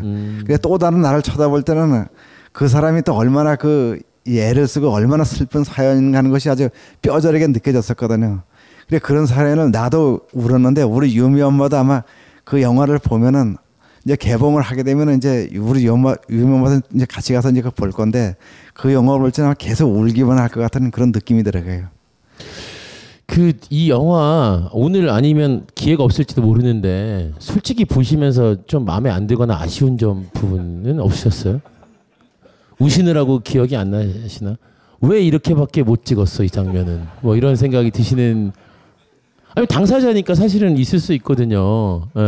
물론 그렇게도 네. 그 생각하실 수 있겠지만은 제가 볼 때는 그 박철민 씨나 그 영화에 나오는 그 모든 그 가족분들 우리 그 노무사님을 포함해 갖고 그분들이 너무 아주 이 실제 상황이 일어나는 것처럼 아주 그 표정하는 모습이 너무 아주 그 실감나게 그 연기를 해 주셔 가지고 아주 그 영화 끝까지 그 보는 순간에 완 그 완전히 그 이 내가 없는 그 영화 속에 내가 빠져 들어가 있었거든요. 그래 내가 그 영화 속에 빠져 들어가 있다는 거는 그 그만큼 그 영화가 슬프고 또 이 정의에 불타는 그런 영화였지 않나 하는 그 생각이 들어갔습니다. 이게 참그 이런 실화를 다룬 영화들 감독님 사실 이제 여러 편이 있었죠. 근데 이제 이 영화들에 보면 제가 왜 이 질문 드렸냐면 사실 이 영화 많이 봐야 된다고 생각하시죠. 많은 사람들이 봐서 사회적 파장이 일으켰으면 좋겠다고 생각하실 텐데 이제 요즘에 이제 이런 영화들이 좀 있었어요. 뭐 흔히 말하는 도가니 도 있었고 도가니는 뭐 그 영화 만 나오고 나서 사실 그 법도 만들어져 가지고 또 다시 다 처벌되고 이런 일도 있었고 또 조금 더 뭐 26년도 마찬가지고 좀 더 거슬러 올라가 보면 뭐 이제 화려한 휴가 같은 영화가 있습니다. 광주 5.18 항쟁을 그린 영화. 근데 이 영화가 거의 800만 가까이 든 영화인데 사실 이제 광주의 그 시민들은 광주 분들은 이 영화를 싫어했어요. 당시 80년대 그 5.18을 겪은 분들은 왜 광주를 이렇게 예를 들면 마치 이 소시민들의 뭐 그냥 이런 어쩔 수 없는 이 싸움처럼 그려놨는가. 당시에 광주는 더 처절했고 더 이렇게 그이 심각하고 더 진지한 고민으로 했는데 거기도 생각해 보니까 박철민이 나오는군요. 이제 그런데 그 이제 그런데 그 영화가 800만 가까이 봤어요. 그러면서 이제 뭐라고 했냐면 뭐 막 초등학생들이 뭐 이런 포털창에다가 5.18 쳐보고 이렇게 이제 알게 된다. 그래서 이제 이게 영화 힘이다. 그래서 저희들이 이제 이런 사회적 영화, 영화의 힘을 되게 믿고 있는데 문화의 힘이 여전히 세상을 변화시킬 수 있다고 믿는 사람 중에 하나인데 저는 그러니까 이렇게 당사자들이 마음 만족하면 영화가 잘 이렇게 이 흥행이 안 된다거나 그 많은 사람들이 이렇게 보기 힘들어 한다거나 뭐 이런 그 얘기들이 있거든요. 음 그래서 제가 이제 제 영화가 좋다고 말을 안 하고 다니는데.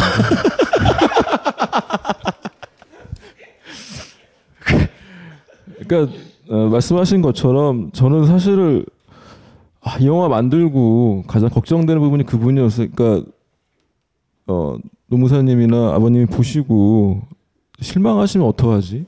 또 반올림에 계신 유가족분들이 보시고 우리를 이용해서 영화를 만들 만들었다는 그런 좀 안 좋은 얘기를 들으면 어떡할까 그런 걱정을 제일 많이 했었던 것 같아요. 근데 다행히 이제 노무사님이 칭찬해 주셔가지고 노무사님도 똑같이 생각하셨어요 아버님하고? 아, 제가 생각한 것보다 정말 너무 좋더라고요. 그러니까 아. 보니까 아, 이 영화 걱정되네. 아유, 그러니까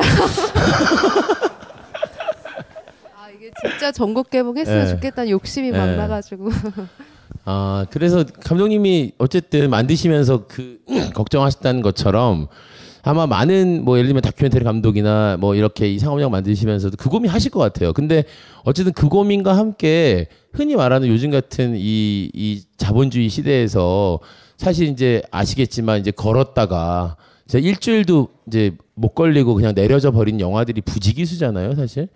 요즘에 또 뭐 IPTV 뭐 이런 데로 그냥 막 동시 개봉 막 들어오고 막 이러는 이러는 이제 판국인데 흥행이라든지 또 이 영화를 더 많은 사람들이 봐야만 감독님의 뜻이나 또 아버님 또 싸우시는 분들에게 도움이 되는 걸 텐데 그런 고민을 많이 하셨을 거라는 생각도 좀 들어요. 굉장히 많이 했죠. 음. 그러니까 이게 정말 냉정하거든요. 그, 그렇죠. 러니까 영화 흥행판이라는 게 음. 정말 지극히 자본주의적이에요. 그러니까 돈이 되는 거면 계속 오래 걸려 있는 거고 음. 돈이 안 되면 바로 내려버린 내려버리는 판이고. 그렇죠. 내가 극영화를 하면서 또 들었던 회의 중에 하나는 야 이렇게 자본지배학적인 작업을 하면서 자본과 싸우는 영화를 를 만들 수 있을 것인가라는 거에 대해서 굉장히 회의를 많이 했거든요. 그러네요. 그런데 이제 그러면서 들었던 생각은 어떻게든지 이 어려운 얘기인데 모든 사람들이 공감할 수 있는 쉬운 얘기로 풀어야 되겠다는 생각을 했어요. 그게 이제 다큐멘터리, 물론 다큐멘터리도 뭐 많은 분들이 보시고 공감할 수 있지만 극영화를 만든 이유 중에 또 다른 이유 중에 하나 하나거든요. 그러니까 우리 어, 우리 어머니나 아버지나 우리의 이웃들이나 지나가는 아저씨 아줌마가 보, 보- 보셔도 공감할 수 있고 있는 영화를 만들려고 그게 이제 이 영화를 만들어야 되는 가장 큰 또 이유 중에 하나였죠. 많은 사람들이 보게 만들어야 된다. 네. 말씀하셨는데 뭐, 뭐 다큐멘터리 영화 많이 볼 수도 있다라고 하셨는데 작년 뭐 그 원앙 소리 빼고 작년에 이제 히트 가장 많이 봤던 다큐멘터리 영화 두 개의 문이라는 영화예요. 용산 참사 다룬 영화인데 이게 7만 5천 명 봤어요. 그렇게 막 신문 지상에 엄청나게 나오고 막 뭐 영화 잡지에도 막 인터뷰 실리고 했는데도 불구하고 7만 5천 명 봤거든요. 그래서 이제 우리끼리는 이제 모여가지고 야 이거는 750만이 본 거랑 똑같아 이런 얘기들을 했지만 사실 7만 5천이 본 거죠. 750만 명 본 게 아니거든. 근데 이제 다행히 이제 부산 영화제 때저 이제 뭐 저희는 이제 또 하여튼 독립 영화로 개봉하진 않을 것 같고 부산 영화제 때 많은 영화 관계자들이 보, 보시고 네. 이제 충분히 가능하다. 그래서 그 얘기 네. 여쭤보려고 했는데 저도 이제 그 부산 영화제 이번에 갔었거든요. 그 이제 구럼비 바람이 분다라는 그 제주 강정마을의 다큐멘터리가 이번에 이제 경쟁 부분에 그 해가지고 가지고 이제 갔었는데 평이 굉장히 좋았다고 그 이 영화에 대해서 부산 영화제에서 저도 처음이에요 이렇게 네. 평이 좋은 거.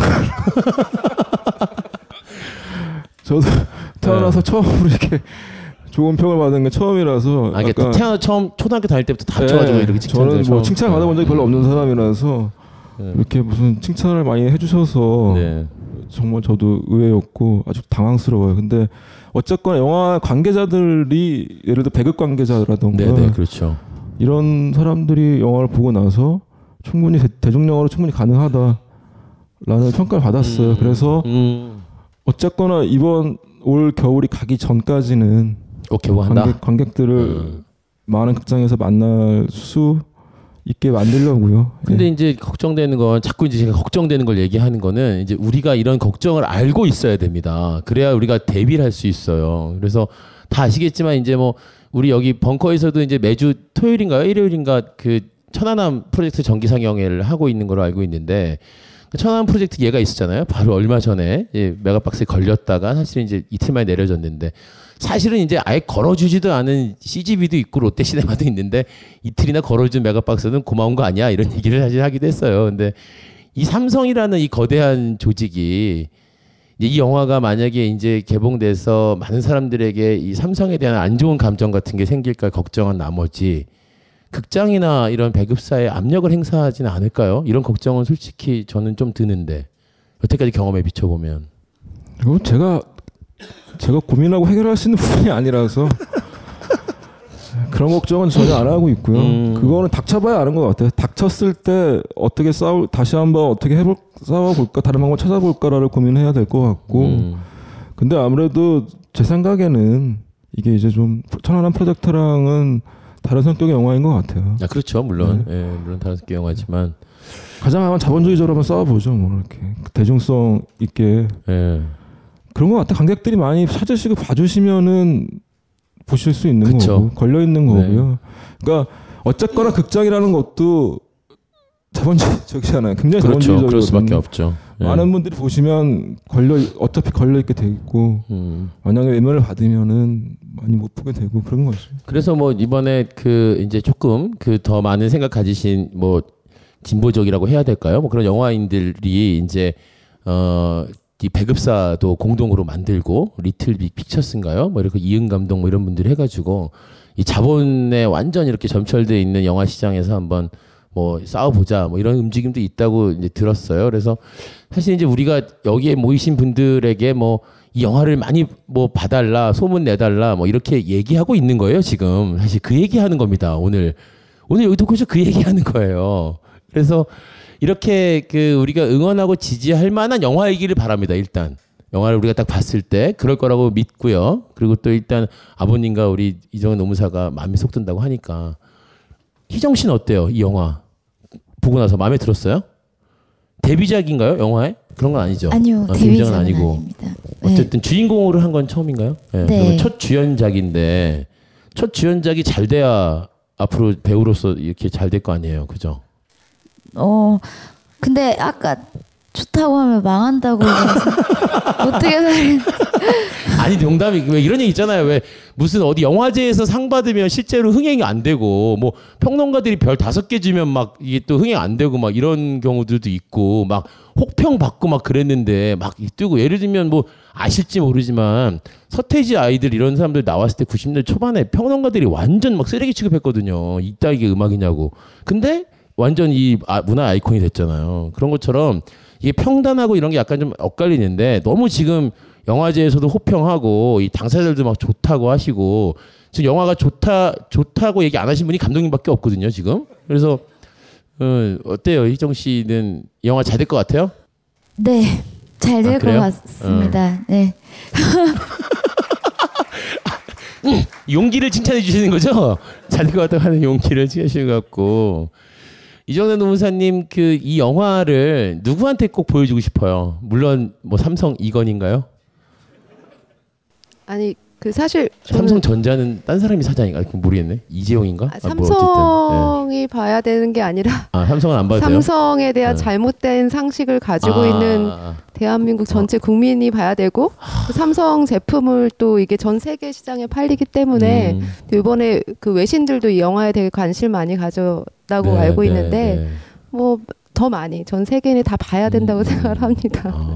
네. 아, 저 제가 생각하지 못했던 부분이네요. 그러니까 예, 예, 훌륭하십니다. 역시 삼성하고 오랫동안 싸우시니까 삼성은 봐봐야 안 변할 거가 뻔하고 그러니까 삼성을 마치 이제 글로벌 무슨 뭐 국내 최고의 그룹 뭐 이렇게 뭐 우리나라에서 제일 중요한 재벌 이렇게 많이 생각하고 또 되게 많은 젊은이들이나 이런 사람들이 삼성 같은 회사에 다니고 싶어 하는 게 현실일 텐데 그런 분들이 좀 이 영화를 보고 삼성에 대해서 올바르게 인식했으면 좋겠다라는 생각을 하셨다는 건데 이정은 노무사님은 앞으로도 계속 이렇게 삼성 또는 원래 노무사라는 직업이 제가 알기로는 돈을 잘 벌려면 회사 편에 붙어야 되거든요. 그래서 이제 노무 관리 이렇게 해주고 이렇게 막 산재 같은 거 이런 게 들어오고 이러면은 이제 이런 거 이렇게 산재 안 되게 만들고 뭐 이런 거 해줘야지 돈 더 잘 버는 거 아니에요?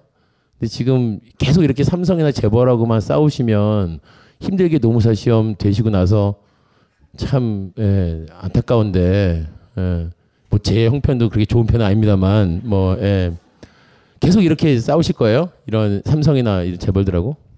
원래 돈 벌려고 노무사 딴 건 아니고 좀 보람된 네, 직업을 가지려고 하세요. 예. 그랬었던 것이고 다 인권을 지키려고 변호사 됐다고 얘기는 아, 합니다. 예. 예. 근데 뭐 사실 저 이게 삼성하고 뭐 거차 싸운다 이렇게 생각하진 않고 그러니까 사실 그 이제 뭐 억울하게 당하는 사람들의 편에 서고 싶은 그런 마음은 되게 있었던 것 같아요. 근데 그런 그런 일을 하는 것일 뿐이고 그게 이제 하다 보니까 삼성인 거고 예 그런 것 같습니다. 근데 여기는 어쨌든 삼성이 아니어도 예. 앞으로도 가리지 않고 삼성뿐만 아니라 다른 데랑도 싸우겠다 이런 얘기를 포부를 밝혀주신 거군요.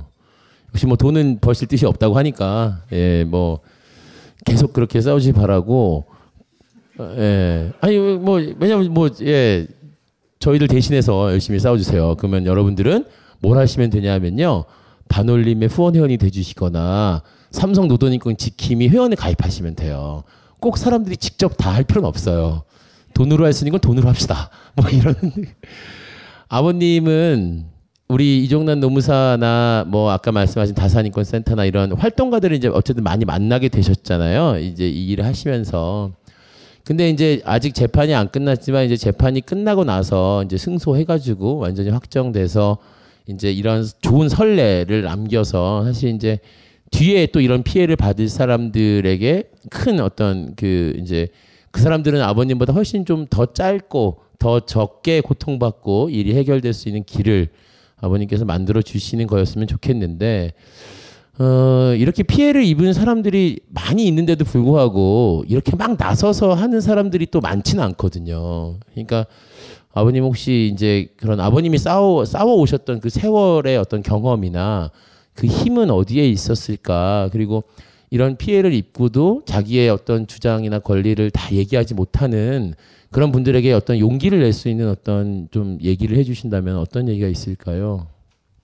여기 그 나와서 그 열심히 싸울 수 있는 그 힘은 저는 그 유미하고 약속한 바가 있기 때문에 유미가 그 걸린 병은 그 삼성에서 일하다가 병이 걸렸기 때문에 산재라는 것을 꼭 밝히기 위해서 거기서 일하다가 병이 걸렸다는 걸 꼭 밝히기 위해서 그 약속을 했는데 그 약속을 꼭 지키기 위해서 열심히 노력하는 게 그 한 부분이라고 그 생각이 들어가거든요.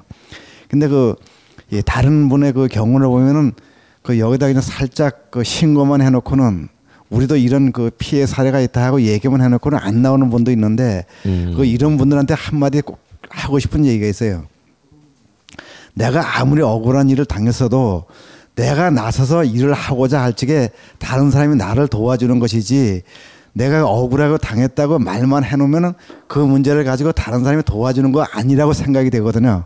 그래서 그 여러분들의 그 여기 그 이름만 올려놓고 나도 억울한 일을 당했다. 뭐 내 가족 누가 여기다 암에 걸렸다. 뭐 지금 치료를 받고 있다. 이렇게 그 얘기를 하시는 분들도 나와서 여기 현장에 나와서 다른 분들하고 같이 그 입을 맞추고 이 같이 그 이 노력을 하시면은 아마 그 집에서 가만히 있는 것보다 훨씬 더 이 시원한 마음이 좀 들어가실 거고 같이 노력하는 그 대가는 또 혼자 나온 것보다 둘이서 나와서 하는 것이 두 배, 세 배, 네 배 더 커지기 때문에 더 빨리 해결될 수 있고 이 잘못된 이 노동 산재 보상법 이것도 이 고쳐 놓아서 그 나중에 이 병이 걸려 나오는 사람들한테도 그 법의 적용을 받아서 이더 쉽게 해결해 줄수 있는 그런 그 길이 그 열릴 것이라고 생각하기 때문에 이 거기서 그이 삼성뿐만 아니고 다른 그 이 현장에서도 그 일하다가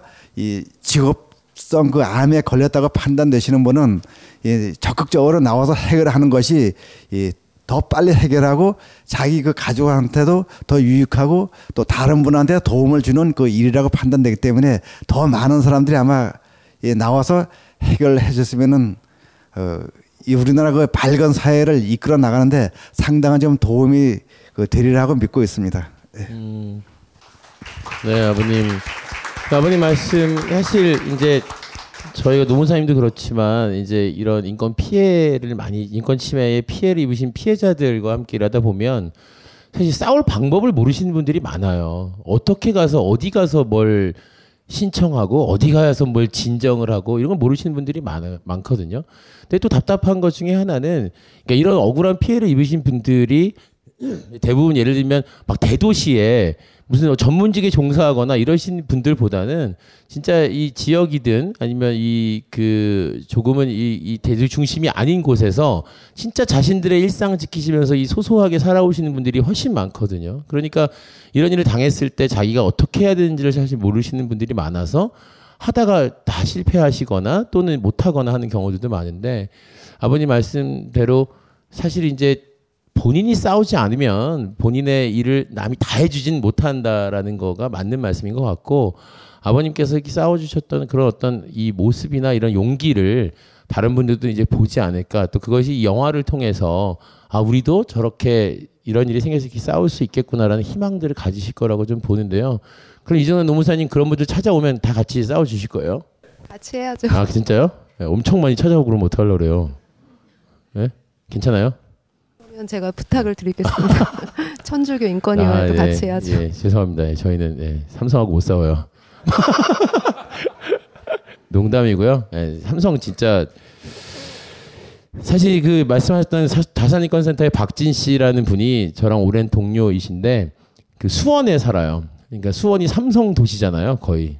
그래서 삼성하고 어쨌든 죽기 전에 삼성에 이렇게 작은 구멍이라도 하나 뚫고 죽겠다 뭐 이런 이제 각오를 술자리에서 다지고 하는 사람들이 있는데 그것이 이제 그 삼성이라는 데가 미워서 뭐 그런 거나 삼성이나 직원들이 미워서 그러는 건 아니겠죠. 그들이 갖고 있는 이 노동자들을 바라보는 시선, 노동자들을 대하는 태도, 그리고 세상에 대해서 그 이렇게 바라보는 이제 그들의 이제 이 행태들을 이제 지켜보면서 아 이것을 바로잡지 않으면 그러니까 삼성이라는 아까 왜 우리 감독님 아버지가 말씀하신 것처럼 제일 센 놈을 어쨌든 이렇게 변화시키지 않으면 이것이 참 어렵겠다 이제 이런 생각들을 하셔서 그런 것 같아요.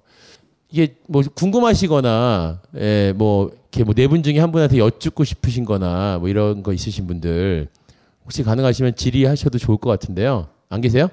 희정 씨 전화번호는 안 물어보셨으면 좋겠어요. 네. 네. 농담이에요. 어, 네. 아, 네. 얘기 잘 들었습니다. 그리고 어, 팟캐스트 때도 많이 들었었고요. 계속 관심이 있는데 그 사실은 제가 어찌어찌 하다 보니까 둘에 참석 참가해야지 하면서 사실 못했어요. 아, 26년 때 그런 사람들 많을 거예요. 네. 네. 음, 그래서 영화 히트 치면 후회하겠죠. 네. 네. 그러게. 어, 근데 어, 중요한 건 지금이라도 하면 도움이 될까라는 생각은 들어요. 그러니까 뭐냐면 영화는 다 만드셨다고 하고 이미 부산 영화제에서도 걸었고 그러면 굳이 우리가 돈을 모아줘야 되나? 뭐 이런 생각도 사실은 좀 아, 아. 드는 게 그건 사실인데. 어떻게 즉답을 하시죠? 즉답을. 예. 제가 제일 좋아하는 감독이 히딩크 감독인데요. 나는 아직도 배고프다. I'm still hungry. 아, 예. 예, 저도 참 좋아하는 말인데요. 네, 그래 보이십니다. 네, 풍채가 그래 보이시는데요. 그러면 그, 어, 실, 그 뭐, 저희 읽어 보니까 그 아무래도 영화가 많이 상영이 되려면 사람들이 많이 보고 싶어 한다라는 거 많이 알려야 되겠다라고 하시는 거 뭐 동의를 하고 제가 아는 사람들한테도 뭐 가입해라, 뭐, 뭐 팔로우 해라 이렇게 얘기를 하겠지만, 음, 어, 어떻게 지금부터 필요하신 도움은 무엇이 있을지 아, 정말 그게 궁금합니다. 진짜 방, 그러니까 사회자가 아니라 방청석에서 나와야만 하는 질문을 해주셨네요. 정말 제가 그 질문을 사실 안 나오면 하려 그랬거든요. 예. 생활비가 없어가지고. 아 농담이고요. 햇반을 좀 보내드리도록. 농담은 아니고 정말 네. 없어요. 여기 보기 다 그래.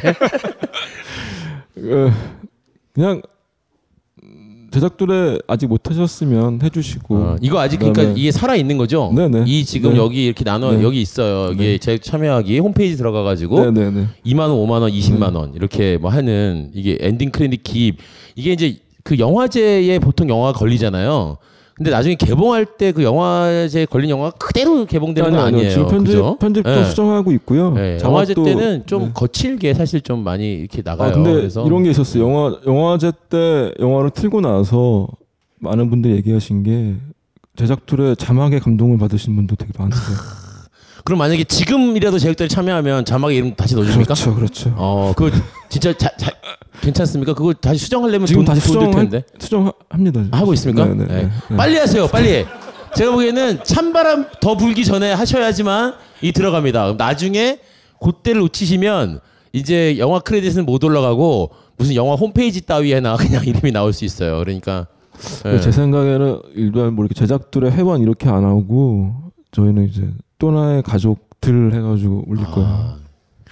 진짜 오늘 감동적인 멘트가 진짜 줄- 줄줄이 나오네요. 예. 제작들에 참여할 수 있습니다. 지금 오늘 오늘 하세요. 내일을 미루지 마시고. 자, 또 질문하실 분 혹시 궁금하시거나 아, 네 여기 앞에 계신 아, 아마 아직 잡히진 않았죠 날짜가? 아까 말씀드린 대로 이제 개봉 날짜는 아직 안 잡혔고요. 올 이번 겨울이 가기 전에 이번 네. 겨울이라고 하면은 네. 12월 31일을 말하는 거예요? 아니 아니죠, 뭐 아니죠. 2월 25일 그렇죠. 뭐 네, 이렇게 네, 네. 그때쯤? 네. 그러니까 입춘, 입춘 전에 뭐 이렇게 예, 예, 그때까지 꼭 개봉을 하신답니다. 막 너 빨리 보고 싶어서 그러시죠? 예. 빨리 보고 싶으시면 제작들에 예, 돈을 네. 또 질문 있으신 분? 네, 한두 분 정도만 더 받을게요. 네, 앞에 계신 우리 여성분. 네. 아 저는 아 제가 직업이 작가인데 제가 쓴 작품을 편성을 받으려고 하니까 이제 위에서 이게 저기 삼성 같다. 아. 너무 삼성 색깔이 짙으니까 이걸 빼면 편성을 해드리겠습니다.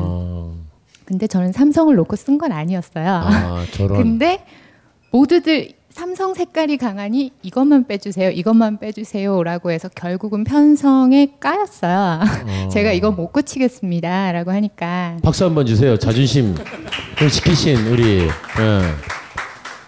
박수 받을 일은 아니고요. 네, 그냥 방송국에 치- 찍혔습니다. 그냥 제가 친 거예요. 네, 네. 그래서 네. 아니 그래서 저는 도대체 삼성이 뭐길래 이렇게 제가 삼성이랑 직접적으로 지금 여기 계신 분들처럼 어떤 마음을 가지고 싸운 게 아니거든요. 뭐길래 이들이 그냥 자기들이 스스로 두려워하고 스스로 검열해서 이건 안 됩니다, 안 됩니다라고 음. 할까라고 해서 지금 이제 저는 삼성 공부를 하고 있거든요. 도대체 뭐길래 이러나. 그래서 지금 제가 궁금한 건 아버님이 처음 시작은 딸과의 약속을 지키기 위해서 시작을 하셨다라고 하셨는데 점점 싸우다 보니까 아버님이 그런 생각이 드셨을 것 같아요. 이게 당연히 옳은 건데 왜 사람들이 이걸 안 된다고 하느냐? 도대체 뭐가 옳은 거냐라고 해서 이제 싸움이 커지셨을 것 같은데 제 생각에는요. 그래서 아버님 지금은 어떤 게 내가 앞으로 목표가 뭔지 그러니까 그냥 단순히 재판에서 이기는 게 아니라 내가 어떤 걸 해야 되겠다고 생각하시는지 그게 좀 궁금해요. 아, 아버님한테 대답이 엄청나게 힘든 그러니까 네, 아버님한테 질문을 하신 것 뭘. 더 하시라고 하기가 좀 그런데 사실 요만큼만 하셔도 대단하시긴 한데 어, 그러니까 아버님 그러니까 지- 질문은 아버지가 혼자 하시라는 게 아니라 우리가 우리가 다 같이 이 삼성과 또는 이런 삼성 같은 제가 존재들과 그 산을 때. 오르다 보면은 처음에는 한 1km쯤만 가려 제 체력이 한 1km쯤만 가면은 체력이 될 것 같아서 한 1km를 가다 보면은 또 욕심이 나가고 체력이 남아요. 그러면은 또 한 500m도 더 가고 또 한 1km도 더 가거든요. 근데 이거는 뭐 어디까지라고 답을 한다는 거는 좀 말이 안 되는 것 같아요. 하는 데까지 해보는 것이지 어디까지라는 걸 목표를 정해낼 수 없는 거잖아요. 예, 처음에는 그 삼성하고 전부 다 하면은 안 된다 그래서요. 모든 사람들이 삼성하고 그 싸우면은 내 마음이 아무리 옳고 내 말이 다 진실이었다고 하더라도 삼성하고 이길 수 없으니까 나중에 네 마음만 다치니까 아예 포기하라 그랬었어요. 그리고 사람들이 삼성을 망하면은 나라가 망하는데 삼성이 망하면은 되겠느냐 이런 걸 전부 다 이런 얘기 했었어요.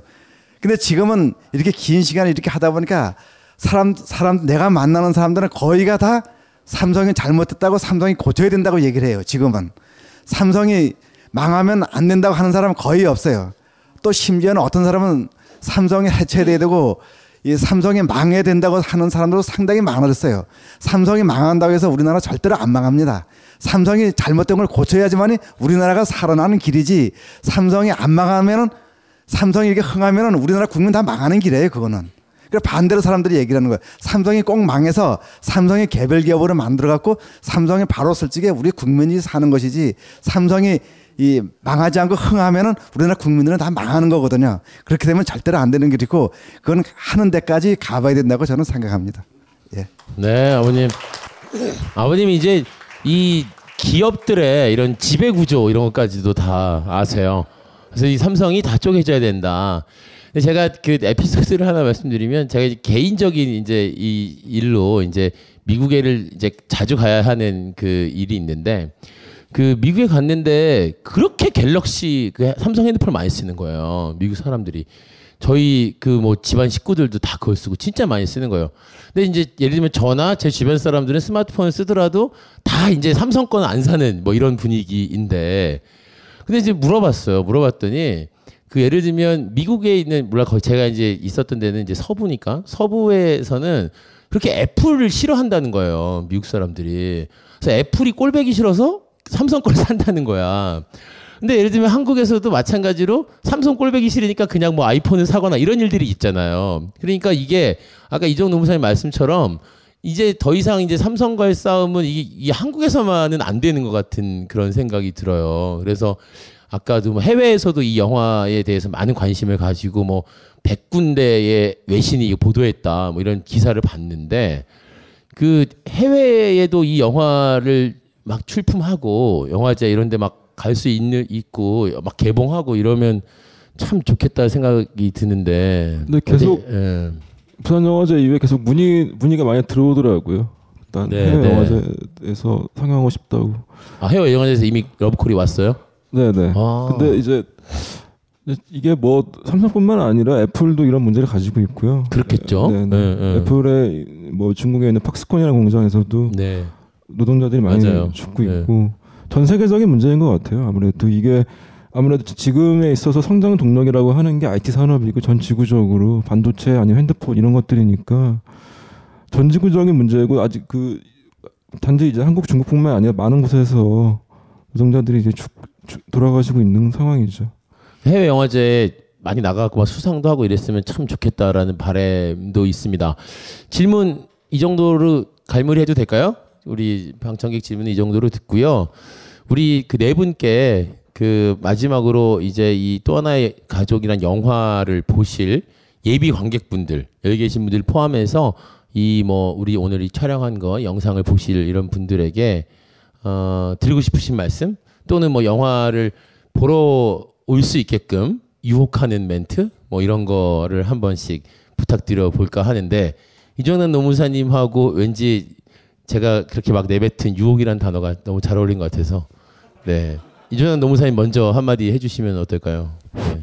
아, 아, 일단 처음에 사실 김태훈 감독님이 영화 만든다고 했을 때 속으로 에이 설마 이런 생각을 되게 했었는데 사실 정말 꿈만 같고 또 부산 영화제 이제 우여곡절 끝에 이제 보러 갔는데 아, 그러니까 영화 보기 전까지만 해도 아 영화가 나왔으면 얼마나 잘 나왔을 별로 음. 기대를 안 했던 것 원래 이, 이 같아요. 인권 활동하고 이런 왜? 사람들이 까칠하고 아우 지들만 잘 나가지고 남의 글도 얼마나 비판을 많이 하는지 몰라. 아 진짜 힘들어 죽겠어. 아니 왜냐면 오늘도 나 그러니까 사회 본거 분명히 티 잡을 거야. 뭐 어, 그런 단어는 별로였어요. 나한테 이런 얘기 누군가 할 거야 분명히. 아니 아니 왜 그러냐면 보통 영화 막 20억 30억 들여서 만든다는데 저희 영화 거 겨우겨우 해서 7억 뭐 8억 이렇게 했다고 하고 다른 영화 뭐 40컷 뭐회 40회 이렇게 촬영. 40회차 예, 찍는다는데 이거는 그 절반뿐이 못 찍었다고 하고 하니까 왠지 그런 얘기를 들으면 그렇죠. 뭔가 엉성할 네. 것 같은 느낌이 좀 들잖아요. 근데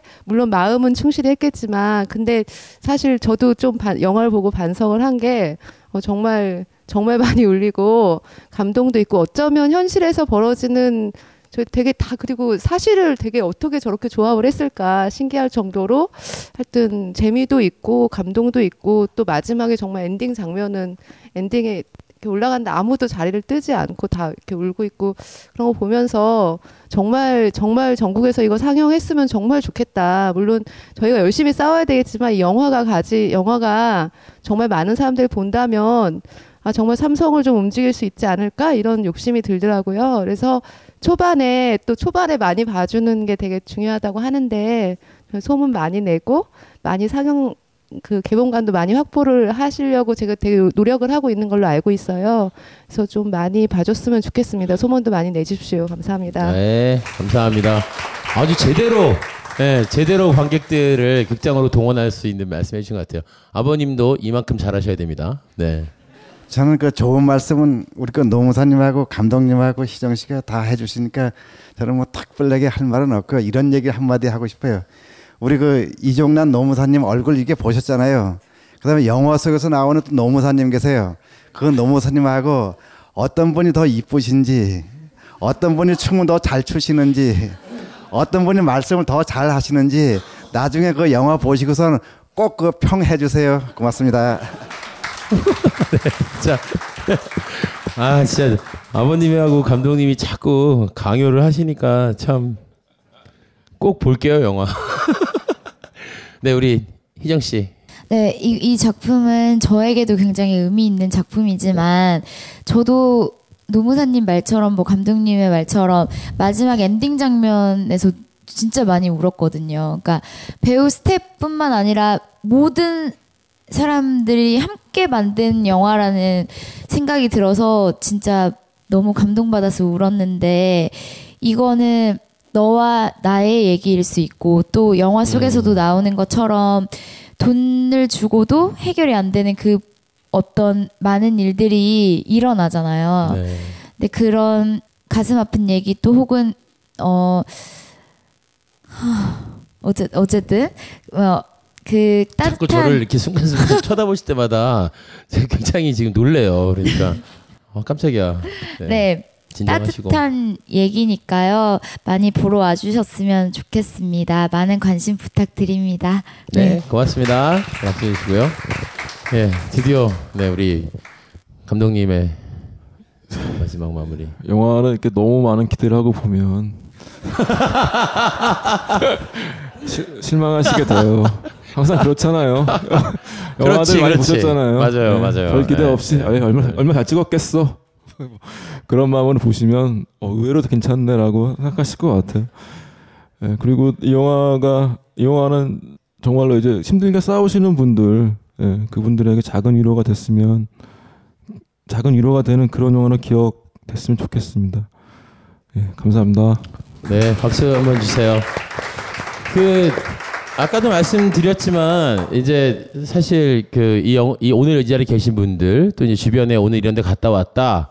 나 그 황미 씨 아버지 아버님도 뵙고 감독님 배우도 봤다 말씀하시면서 한 가지 예를 들면 이제 이 영화 개봉 딱 올라가면 꼭 약속을 하나 해주세요. 꼭 이 예매하고 인터넷 예매하고 가서 본다.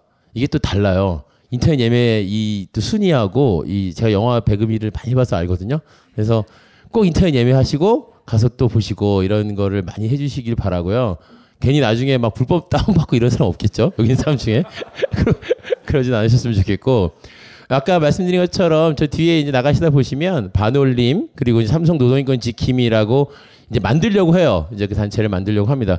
반올림은 이제 아시겠지만 이제 반도체 노동자들의 건강과 그 권리를 위한 그 모임을 계속 해왔던 단체고 또 삼성 노동인권 지킴이는 이제 새로 다시 만들려고 하는 이제 거, 것입니다. 그래서 두 분의 그 두 가지의 그 여러분들의 관심과 참여가 좀 필요하고 또 제작들의 아직도 그 홈페이지가 열려 있다고 하니까 그리고 엔딩 크레딧에 이름이 올라갈 기회가 아직도 남아 있다고 합니다. 그러니까 여러분들 기회 가지시고요. 자 마지막으로 이거 토크쇼에서 옛날에 하던 것도 요즘 잘 안 하는 건데 오늘 분위기가 너무 좋아가지고 제가 서비스로 이 네 분께 요청을 드리겠습니다. 자, 또 하나의 가족이란 영화를 다섯 글자로 표현한다면? 자, 또 하나의 가족이란 영화를 다섯 글 표현하든 또 하나의 가족을 보고 난그 느낌을 다섯 글자로 얘기한다면. 왜냐하면 여기서 지금 영화를 본 사람이 여기 네 분하고 이분하고 네 분, 네, 다섯 명밖에 없어요. 그래서 이 감동을 전할 수 있는 사람이 없단 말이죠. 그래서 다 다섯 글자로 하는 거예요. 다섯 글자. 자, 이종난. 다섯 글자. 또 하나의 가족은 진정한 가족. 와, 어, 괜찮은데, 어, 예. 괜찮으면 박수 치시고, 뭐 별로면, 냉정하게 하겠습니다. 지금부터 괜찮으면 박수 치고, 별로면 안 치는 거예요. 아버님이 서로 가셨던 얘기도 별로면 안 치는 겁니다. 자, 아버님 한번 다섯 글자로. 자, 또 하나의 가족은. 또 한 번 봐봐. 어. 희정 씨가 제일 지금 고민하는 것 같아. 어떻게? 우린 기다릴 수 있죠. 음. 감독님은 못 기다려도 희정 씨는 기다릴 수 있습니다. 네. 음, 또 하나의 가족은 어, 어, 오빠 어떻게 아, 에, 후 후회 없어요. 뭐이 오, 정도? 후회 없어요. 네. 네. 자, 이제 우리 이 시크하고 제주에서 방어회를 택배로 당일 택배로 배달시켜 먹는 생활비 없는 우리 김태훈 감독님의 또 하나의 가족은 다섯 글자 들어보도록 하겠습니다. 아니 다 하셨잖아요. 앞에 세 명. 더 하고 싶어요? 감독이니까 여섯 글자 한 글자 더 드릴까요? 예. 내 인생의 선택인 것 같아요. 내 인생의 제가 선택. 가장 와. 살면서 가장 잘한 선택이었던 것 같습니다. 야 멋있다 멋있죠 자 여러분 어, 많은 분들이 어, 문화 또는 영화가 상업적으로 또 자본에 이렇게 찌들어가는 사회에 살고 있고 그런 것의 홍수 속에 살고 있지만 어, 여전히 그런 것에서 자유롭고 어, 그런 공간 안에서 그 흔들림 없는 의지를 가지고 자신의 이야기를 하려는 사람들이 있습니다. 우린 그런 사람들을 지지하고 응원하는 것이 우리들의 몫이고 책임인 것 같고요.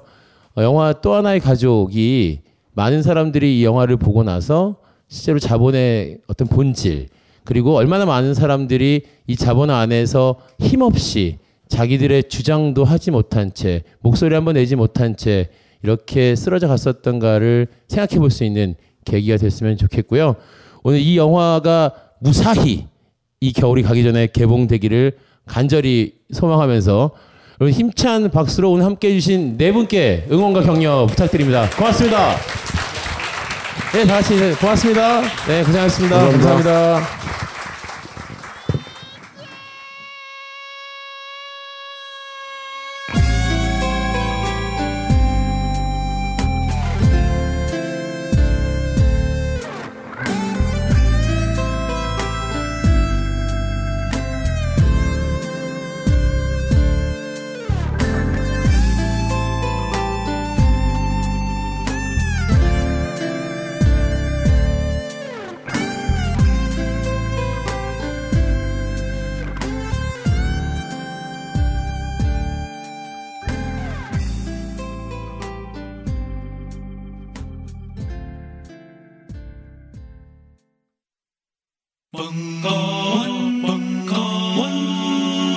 벙커원 라디오.